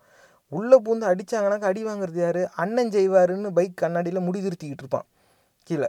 இவனுக்கு வந்து வேறு எதுவும் தெரியாது. இப்போ இவங்களோட போனால் அன்னைக்கு தேதிக்கு ஏதாவது ஓசி சோறு கிடைக்கும் சாயங்காலம் ஆனால் சரக்கு கிடைக்கும். இப்படி தான் வந்து எல்லாம் கட்சியில் போகிறான் இதெல்லாம் எளிய குடும்பங்கள்லேருந்து சரியான ஒரு ஆலோசனை இல்லாமல் அவங்களுக்கெல்லாம் வழி காட்டுறதுக்கு ஆள் இல்லை. அவங்களுக்கு வழி காட்டினது இந்த அரசியல்வாதிங்க தான். அண்ணனோட இப்படியா இருந்தால் நமக்கும் ஏதாவது ஒரு பதவி கிடச்சிரும். இப்போ நம்மளும் அரசியலில் இருக்கோம்ல. அப்படின்னு நினச்சி அந்த ஒரு மாயையில் இருக்கிற இந்த இளைஞர்கள் தான். அவங்களுக்கு ஏதாவது ஒன்று ஆச்சுன்னா அவங்க குடும்பத்திலேருந்து அவங்களுக்கு மருத்துவ செலவு பார்க்குறதுக்கு கூட வசதி கிடையாது. ஏன்னா அவ்வளோ வசதி இருந்துச்சுன்னா அந்த வசதியில் அந்த இளைஞர்களுக்கு பல்வேறு விதமான வாய்ப்பு அமையும். அந்த இளைஞர்கள் அந்த வாய்ப்பில் வந்து அவங்க நேரத்தை கழிப்பாங்களே தவிர அண்ணன் செய்வாருன்னு போய் இந்த கட்சி கூட்டத்தில் போய் உட்காந்துக்கிட்டு இருக்க மாட்டான். அதிக நேரம் இந்த ரவுடித்தனம் பண்ணுறதுல இந்த இளைஞர்களை தான் கொண்டு போய் விடுவாங்க. இந்த மேடையில் பேசுகிறவங்களாம் எவனும் இறங்கி எதுவும் செய்யவே மாட்டான். செஞ்சதும் கிடையாது. அப்போ இவனுங்க கொம்பு சூவி கொம்பு சீவி விட்டுட்டு வாக்கு வருமா வராது? இதெல்லாம் ட்ரையல் லைன் ஏறது தான் இவங்களை பொறுத்த வரைக்கும். நம்ம பேசணும். கிடைக்கல. அடுத்த இன்னும் நல்லா பேசணும்ப்பா அ- அப்படின்னு நினச்சி இவன் போயிடுவான் ஆனால் இவன் பேசினதோட விளைவாக ரெண்டு பேர் செத்துருப்பான். பத்து பேர் மருத்துவமனையில் அனுமதி ஆகிருப்பான் எத்தனை குடும்பங்கள் எப்படி பாதிப்படையுங்கிறது வந்து நம்மளால் கணக்கிடவே முடியாது. அப்படி தான் வந்து விளைவுகள் இருக்கும். ஆனால் அந்த விளைவுகளுக்கு ஆங்கிலத்தில் அக்கௌண்டபிலிட்டிம்பாங்க யார் பொறுப்பு? எவனும் இந்த பேசுகிறவன் எவனும் பொறுப்பு எடுத்துக்கவே மாட்டான். இவனும் வந்து பொறுப்பெடுத்துக்க மாட்டான். கூட நின்று ஆமாம்மா நான் அதெல்லாம் சரம சம சமரசம் பண்ணிட்டோம். அரசியல்லாம் எல்லாம் இருக்குதான்ப்பா செய்யும் அப்படின்னு சொல்கிறான் இருக்கான்ல அவனும் வந்து எதுவும் செய்ய மாட்டான். அவன் அவன் உயிரை பாதுகாத்துக்குவான். ஆனால் தன்னுடைய அந்த அரசியல் லாபத்துக்காக யாரை எப்படி வேணாலும் வெறுப்பை தூண்டி விட்டுட்டு அவன் பாட்டு எட்ட போயிடுவான். வெறுப்பை தூண்டி விடுறவன் வன்முறையாக கையில் எடுக்கவே மாட்டான். யாரெல்லாம் ஏமாங்குழின்னு பார்ப்பான். அதனால் நேர்களே ரொம்ப கவனமாக இருக்க வேண்டிய நேரம் இது. உங்கள் தெரிஞ்சவங்களோட தயவு செஞ்சு இதை பற்றி பேசுங்க. இந்த கலந்துரையாடல்கள் தான் இதை வந்து தவிர்க்கிறதுக்கு ஒரு பெரிய ஒரு காரணமாக அமையுங்கிறது என் கண்ணோட்டம். ஏன்னா யார் யார் எப்படி எப்படி ஏமாந்துருக்காங்கன்னு நமக்கு தெரியாது. அதுதான் அங்கே பிரச்சனையே. இந்த கிழமை பேசுனதில் அந்த பக்கம் எப்படி ஏமாந்துருக்கான்னு தெரியாது. அவன் என்ன செய்ய பார்க்குறான்னு தெரியாது. இந்த பக்கத்துலேருந்தால் இவங்க எதுவும் பேசவே இல்லை. இவங்க ஏற்கனவே வேறு விஷயத்துக்கு ஏமாந்துருக்காங்க. யாராவது நமக்கு ஏதாவது செய்ய மாட்டாங்களா? அப்படின்னு. டேய் நீ இருந்தாதான்டா செஞ்சாலும் சாப்பிட்றதுக்கு நீ இருக்கணும். அது வந்து அந்த இது புரிதல் இன்னும் அவங்களுக்கு வந்த மாதிரி தெரியல. ஆனால் தமிழர் நிற நிலத்தில் தமிழர்களை கொன்று விடுவேன் அப்படின்னு நேரடியாக மிரட்டுறதுக்கான தைரியம் ஒரு குறிப்பிட்ட குழுவுக்கு வந்துருச்சு. ஆனால் அந்த குழுவை எதிர்த்து பேச எந்த குழுவும் இல்லை. அப்படி ஒரு குழுவே இல்லை. ஆனால் கேட்டால் வந்து நல்ல இல்லை நாங்கள் வந்து அவை நாகரிகம் காப்போம். அவன் அப்படி செஞ்சானா நாங்கள் அப்படிலாம் செய்ய மாட்டோம். அப்படின்னு சொல்லி இவங்க வந்து மழுப்பை தான் பா பார்க்குறாங்க நான் கேட்ட வரைக்கும் அந்த மாதிரி பதில் தான் வந்திருக்கு. நீங்களும் அதை வந்து வெளியில் விசாரித்து பாருங்கள் ஏன்னா எதிர் சொல் ஏன்னா இந்த நிகழ்ச்சியோட ஆரம்பத்தில் போட்ட அந்த எதிர் சொல் எங்கங்கிறது தான் முதல் தலைப்பே. வேர் இஸ் த கவுண்டர் எவனும் எது எதோ பேசுகிறான் டேய் நீ சொல்கிறது தப்புடா நீ சொல்கிறது பொய்டா. ஏன்டா இப்படி முட்டாள்தனமாக பேசுகிறீங்கன்னு கேட்குறதுக்கு ஆள் இல்லை. அதே நிலை இன்னே வரைக்கும் நீடிச்சுக்கிட்டு இருக்குது இது வந்து தேர்தல் நெருங்க நெருங்க வந்து இது இன்னும் எப்படி போகும்னு தெரில மதுவரி கூட்டத்தோட செயல்பாடு வந்து கடினமாகிக்கிட்டே போகுது. ரொம்ப கடுமையாக பேச ஆரம்பிச்சுட்றாங்க இதோட விளைவு எப்படி இருக்குன்னு தெரில பேசுகிறதே இந்த அளவுக்கு கடுமையாயிருச்சுன்னா மற்ற களப்பணியில் என்ன மாதிரி ஆட்களை இறக்கி விட்றாங்க? அவங்களுடைய நோக்கங்கள் என்ன? என்ன மாதிரியான திட்டங்களோடு அவங்க செயல்படுறாங்க? ஏன்னா அவங்கள பார்த்தா சுவரொட்டி வச்சுக்கிட்டு வெறும் மேடை பேச்சு நடத்திக்கிட்டு இந்த மாதிரி துண்டு சீட்டு கொடுத்துக்கிட்டு இந்த மாதிரி அவங்க செய்கிற மாதிரி தெரியல. அவங்க வந்து ஆலயங்கள் மடங்கள் எந்த இடத்துலலாம் வந்து அந்த பொம்மையை வச்சு கட்டடத்தை கட்டி பணத்தை பிடுங்குறானோ அந்த இடத்துல போய் நம்பி வர ஏமாங்குழிங்களை இவங்க எப்படியாவது மூளை செலவை செய்கிற முயற்சியில் தான் ஈடுபடுறாங்க. அது என்ன மாதிரி கொண்டு போய் சே விடும்னு தெரியல. ஆனால் இவங்களோட செயல்பாடு எல்லாமே கொஞ்சம் மறைமுகமாகவே இருக்குது ஏன்னா யாரோ இதை வந்து காணொலி எடுத்து வெளியில் விட்டுட்டாங்க அப்படிங்கிறான். அப்படின்னா அவன் எடுத்து விட்டதுனால இது வந்துச்சு. எத்தனை இடத்துல எத்தனை இந்த மாதிரி பேச்சை காணொலி எடுக்காமல் விட்டாங்க. அப்போ அந்த பேச்சுடைய தாக்கம் என்னவா இருக்கும்? சிந்திச்சு பார்க்க வேண்டியது. சில மாதங்களுக்கு முன்னால் நம்ம கிரேசி மோட்ஸ் பிளாகில் எழுதினப்பே வந்து இது ஒரு கணிப்பாகவே அதில் சொல்லியிருந்தோம். எப்படியும் கடைசி தொண்ணூறு நாட்கள் கிட்ட வரும்போது ஏதாவது ஒரு வன்முறை சம்பவம் இவங்க செஞ்சே ஆகணும். குறிப்பாக மற்ற மாநிலங்களில் வந்து இஸ்லாமியர்கள் கிறிஸ்தவர்களை வந்து ஒரு தீய சக்தியாக சித்தரித்து தான் வந்து மக்களை கோவப்படுத்தி அந்த வாக்கு வங்கியை வளர்ப்பாங்க. இந்த இடத்துல அந்த காவி சாயம் அந்த வந்து இவங்களால் முழுசாக பூச முடியல. அந்த காவி கோடு விழ மாட்டேங்குது இந்த இடத்துல. இவங்களும் ரொம்ப முயற்சி பண்ணுவாங்க இந்த இடத்துல வந்து கருப்பு கோடு தான் வந்து ஏற்கனவே இருக்குது அதனால் வந்து ஜாதி அடிப்படையில் இவங்க அதே வேலையை செய்ய பார்க்குறாங்க அதில் இந்த இடத்துல இவங்கக்கிட்ட சிக்குனது வந்து ஒடுக்கப்பட்ட மக்கள் பட்டியலின மக்கள். ஏன்னா அது இருபது புள்ளி ஒரு சதவீதம் தான். இவங்களை பொறுத்த வரைக்கும் தமிழ்நாட்டில் முப்பதுலேருந்து முப்பத்தி ஐந்து சதவீத வாக்குகள் எந்த கட்சி பெறுதோ ஆட்சி அவங்களுது. குறைஞ்சபட்சம் ஆட்சி அமைக்கிற கூ கூட்டத்தில் இவங்களுடைய பங்கு கண்டிப்பாக இருக்கும். இவங்க இல்லாமல் ஆட்சி அமையாது. அந்த ஒரு நிலைக்கு வந்துடுவாங்க அப்போ மிச்சம் இருக்கிற எண்பது சதவீதத்தில் எங்களுக்கு முப்பது சதவீதம் வந்தால் போதும்னு இவங்க ஜாதிகளை இணைக்கிற வேலையில் தான் இவங்க போயிட்டுருக்காங்க அதுவும் குறிப்பாக உயர்த்தப்பட்ட ஜாதிகள் எந்த ஜாதியில் எண்ணிக்கை ரொம்ப அதிகமாக இருக்கோ அவங்கள தான் வந்து இவங்க இணைக்க பார்க்குறாங்க அதில் பெரும்பாலும் வந்து தமிழ் குடிகள் கிடையாது. தமிழ் குடிகள்ங்கிறது அதில் ஒரு சின்ன சதவீதம் மட்டும்தான். அது வேறு கதை. ஆனால் இந்த வேலையில் தான் இருக்காங்க. அப்போ இவங்களை பொறுத்த வரைக்கும் அந்த காமன் எனிமி யார் இவங்க அப்படின்னாக்கா தலித். அப்போ எப்படிலாம் வந்து தாழ்த்தப்பட்ட மக்களை எப்படிலாம் விரோதமாக பார்க்குறதுக்கான எண்ணங்கள் இருக்கோ அந்த அத்தனை எண்ணங்களையும் எடுத்து இவங்க அதை இன்னும் வலு சேர்க்க பார்ப்பாங்க. பாரு அவன்பாட்டு இப்படி செய்கிறான் பாரு அவன்பாட்டு இப்படி செய்கிறான் உழைக்காமல் ஜாதியை வச்சு முன்னேறுறான் இப்படி செய்கிறான் அவங்க பூரா அப்படியே சொல்கிறான் ஏன்? அந்த இந்த பரப்புரைக்காக துண்டு சீட்டு போஸ்டர் இதெல்லாம் வந்து இவங்க எழுதுறாங்க. அடங்க மறு அத்துமீறு நக்கு புடுங்கு இந்த மாதிரி சொற்களெல்லாம் அவன் பயன்படுத்துகிறான் இதே மாதிரி வந்து வேறு யாராவது வேறு இந்த இந்த குழு வந்து இந்த மாதிரி பேசுகிறாங்களான்னா ரொம்ப ரொம்ப கம்மி. அப்படி பேசுகிறவங்க எல்லாரையும் கெட்டவங்கங்கிற ஒரு பரப்புரை ஒரு பக்கம் தனியாக ஓடிட்டு அது வேறு விஷயம். ஆனால் தாழ்த்தப்பட்ட மக்கள் பட்டியலின மக்கள்லேருந்து ஒரு அரசியல் தலைவர் வந்துட்டால் மட்டும் அவனை எவ்வளோ வேணாலும் இழிவுபடுத்தலாம். ஏன் நீ எவனாவது ஒருத்தன் கேட்குறானா கருப்பு துண்டு போட்டவன் கேட்கல மஞ்சள் துண்டு போட்டவன் கேட்கல சப்பு துண்டு போட்டவன் கேட்கல ஏதோ ஒரு மரியாதைக்காக அதுவும் மே அந்த மேலிடத்துலேருந்து ஆணை வந்திருக்கும் போல். திருமாவளவன் சரியாக தானே சொன்னார் அப்படின்னார். ஓரளவுக்கு சரியாக எதிர்முட்டு கொடுத்தது அப்படின்னாக்க நம்ம கண்ணோட்டத்தில் தோழர் அருள்மொழி வந்து தெளிவாக சொன்னாங்க. தயவு செஞ்சு அந்த வழக்கை மட்டும் திரும்பி வாங்கிடாதீங்க இருக்கட்டும் நம்ம விவாதத்தில் பார்ப்போம். வாங்க அப்படிங்கிறதுல ஆனால் அவங்க எப்போவுமே அந்த மாதிரி அறிவுபூர்வமாக பேசுவாங்க. அநாகரிகமான சொற்களை பயன்படுத்த மாட்டாங்க. சமீப காலத்தில் தா பாண்டியன் அவர்களுடைய பேச்சும் பார்த்தோம். ரொம்ப அவை நாகரிகத்தோட இந்த வயசுலையும் அப்படி நல்லா கடுமையாக பேசினார். எந்த கொச்சையான சொல்லும் பயன்படுத்தாமல் அவரும் வந்து சொன்னார் அவர் சொ- உண்மையை தானே சொல்லியிருக்கிறார் திருமாவளவன். அவர் என்ன தப்பாக சொல்லியிருக்கார்? இதுதானே அதில் இருக்குது வேணா வா என்கிட்டையும் புத்தகம் இருக்குது காட்டுறேன். வேணா வந்து படி. இப்படி தான் இந்த மாதிரி ஒரு சிலர் தான் வந்து அந்த மாதிரி சொல்லிக்கிட்டு இருக்காங்க. ஆனால் அதுவும் அந்த அதோடு நின்றுடுச்சு அந்த குலை மிரட்டலுக்கு பதில் அப்படிங்கிறது வந்து எங்கேயுமே யாரும் எதுவும் சொல்கிறதில்ல அந்த அளவுக்கு அவங்களுக்கு அவசியமும் படலை.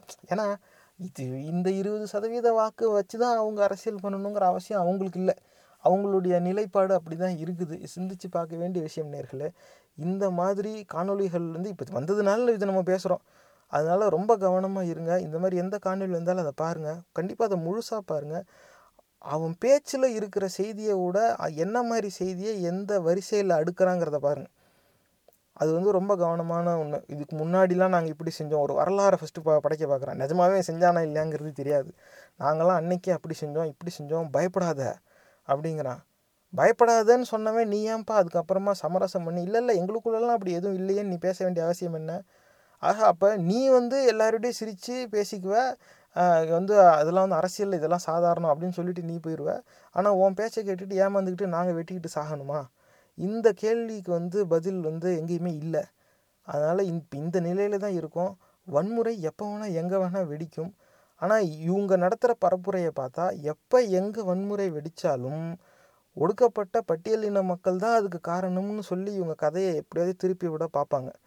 அதில் வந்து எனக்கு சந்தேகம் கிடையாது. ஏன்னா காரணம் என்னென்னா ஏற்கனவே அந்த மக்களை தான் வந்து எல்லாரும் ரவுடி கலவர கும்பல் என்னென்ன பேர் சொல்லிக்கிட்டு இருக்காங்க. இந்த மாதிரிலாம் வந்து ஏற்கனவே அந்த ஸ்டீரியோ டைப் பண்ணிட்டாங்க. இவங்க கடைசி வரைக்கும் இவங்க ஆரம்பித்து வைப்பாங்க. இவங்களே ஆள் வச்சு ஒரு கல் அடிக்க வச்சு இவங்களே எல்லோரும் பூந்து அடிச்சுட்டு இல்லை இந்த குரூப் தான் இப்படி பண்ணிட்டாங்க. இவங்க தான் அப்படி செஞ்சுட்டாங்கன்னு கதையை மாற்றுறதுக்கான ஒரு வாய்ப்பு இருக்குது. ஆக இது ரொம்ப கவனமாக இருங்க நேர்களை. இந்த மாதிரி பரப்புரைக்கு வந்து தயவு செஞ்சு ஏமாந்துட வேண்டாம். இந்த மாதிரி பரப்புரை ஏமாத்துறதுக்காக நடத்தப்படுதுங்கிறத தயவு செஞ்சு மற்றவங்கக்கிட்ட பேசுங்க. அதுதான் இந்த பதிவுடைய நோக்கம். ஏன்னா நமக்கு நமக்குள்ளே நடக்கிற இந்த கலந்துரையாடல்கள் தான் நாளைக்கு நம்மை பாதுகாக்கிறதுக்கு ஒரு அஸ்திவாரமாக அமையும். ஏன்னா பாதி உண்மை நம்மக்கிட்ட நம்ம பெரியவங்க வந்து நிறையா கொண்டு வந்து சேர்க்கலை. இப்போ உள்ளே தோண்டி தோண்டி பார்க்கும்போது தான் தெரியுது உண்மைலாம் உண்மையெல்லாம் வந்து பாதி நேரம் வந்து தமிழ்நாட்டில் தமிழர்களுக்கு சாதகமான சூழ்நிலை அமையவே இல்லை அப்படிங்கிறது இப்போ தான் தெரிய வருது. ஆனால் அது வேறு கதை. ஆனால் தமிழர் நிலத்தில் தமிழர்களை கொல்வோம் அப்படிங்கிறதுல வந்து ரொம்ப வெளிப்படையாக பேசுகிற அளவுக்கு மதவெறி கூட்டம் வந்துருச்சு. என்றைக்கும் இல்லாமல் இப்படி ஒரு தைரியம் இவங்களுக்கு இப்போ வருது அப்படின்னாக்கா ஏதோ ஒரு பாதுகாப்பு மதவெறி கூட்டத்துக்கு உறுதி செய்யப்பட்டு பட்டிருக்கு அதில் வந்து மாறுபட்ட கருத்தே இருக்க முடியாது. இவனுக்கு ஏதோ ஒரு பாதுகாப்பு எங்கேயோ கிடைக்குது. இது வெறும் காசுக்கு பேசுகிற கூட்டம் கிடையாது. அவன் நீ பேசு. உனக்கு ஏதாவது ஒன்றா நாங்கள் பார்த்துக்குறோம் எனக்கு எனக்கு ஒன்றுனா அவங்க செய்வாங்கங்கிற நம்பிக்கை இருக்கிறதுனால தான் இவன் பேசுகிறான் ஆனால் இந்த பக்கம் பேசுகிறதுக்கே ஆள் இல்லை. பே ஆள் இல்லைங்கிறது ஒரு பக்கம் இருந்தாலும் ஆளே இருந்தாலும் அவன் பேச மறுக்கிறதுக்கு காரணம் என்னென்னா அவனுக்கான பாதுகாப்பு உறுதி செய்யப்படவில்லை. இதை வந்து எதிர்த்தரப்பில் இருக்கவங்க சிந்திச்சு பார்க்கணும் தமிழர்களின் பாதுகாப்புக்கு ஒரு படை உருவாமா உருவாகாமல் இருக்கிறது ஒரு காலகட்டத்தில் தமிழர்களுக்கு சாதகமாக அமையாது. தமிழர்களுக்கு அது ஒரு பெரிய பாதிப்பை வந்து கொண்டு வந்து சேர்க்க வாய்ப்பு இருக்குது சிந்திச்சு பாருங்கள் இந்த பதிவு உங்களுக்கு பிடிச்சிருந்தா தயவு செஞ்சு சமூக வலைத்தளங்கள்ல இதை பகிர்ந்துக்கோங்க. இந்த நிகழ்ச்சி உங்களுக்கு ஏதாவது ஒரு வகையில உதவிருக்கும்னு நம்புறோம். சும்மா ப்ரொடக்ஷனோட பகுத்தறிவு பாட்காஸ்ட் பொறுமையோட கேட்டதுக்கு நன்றி.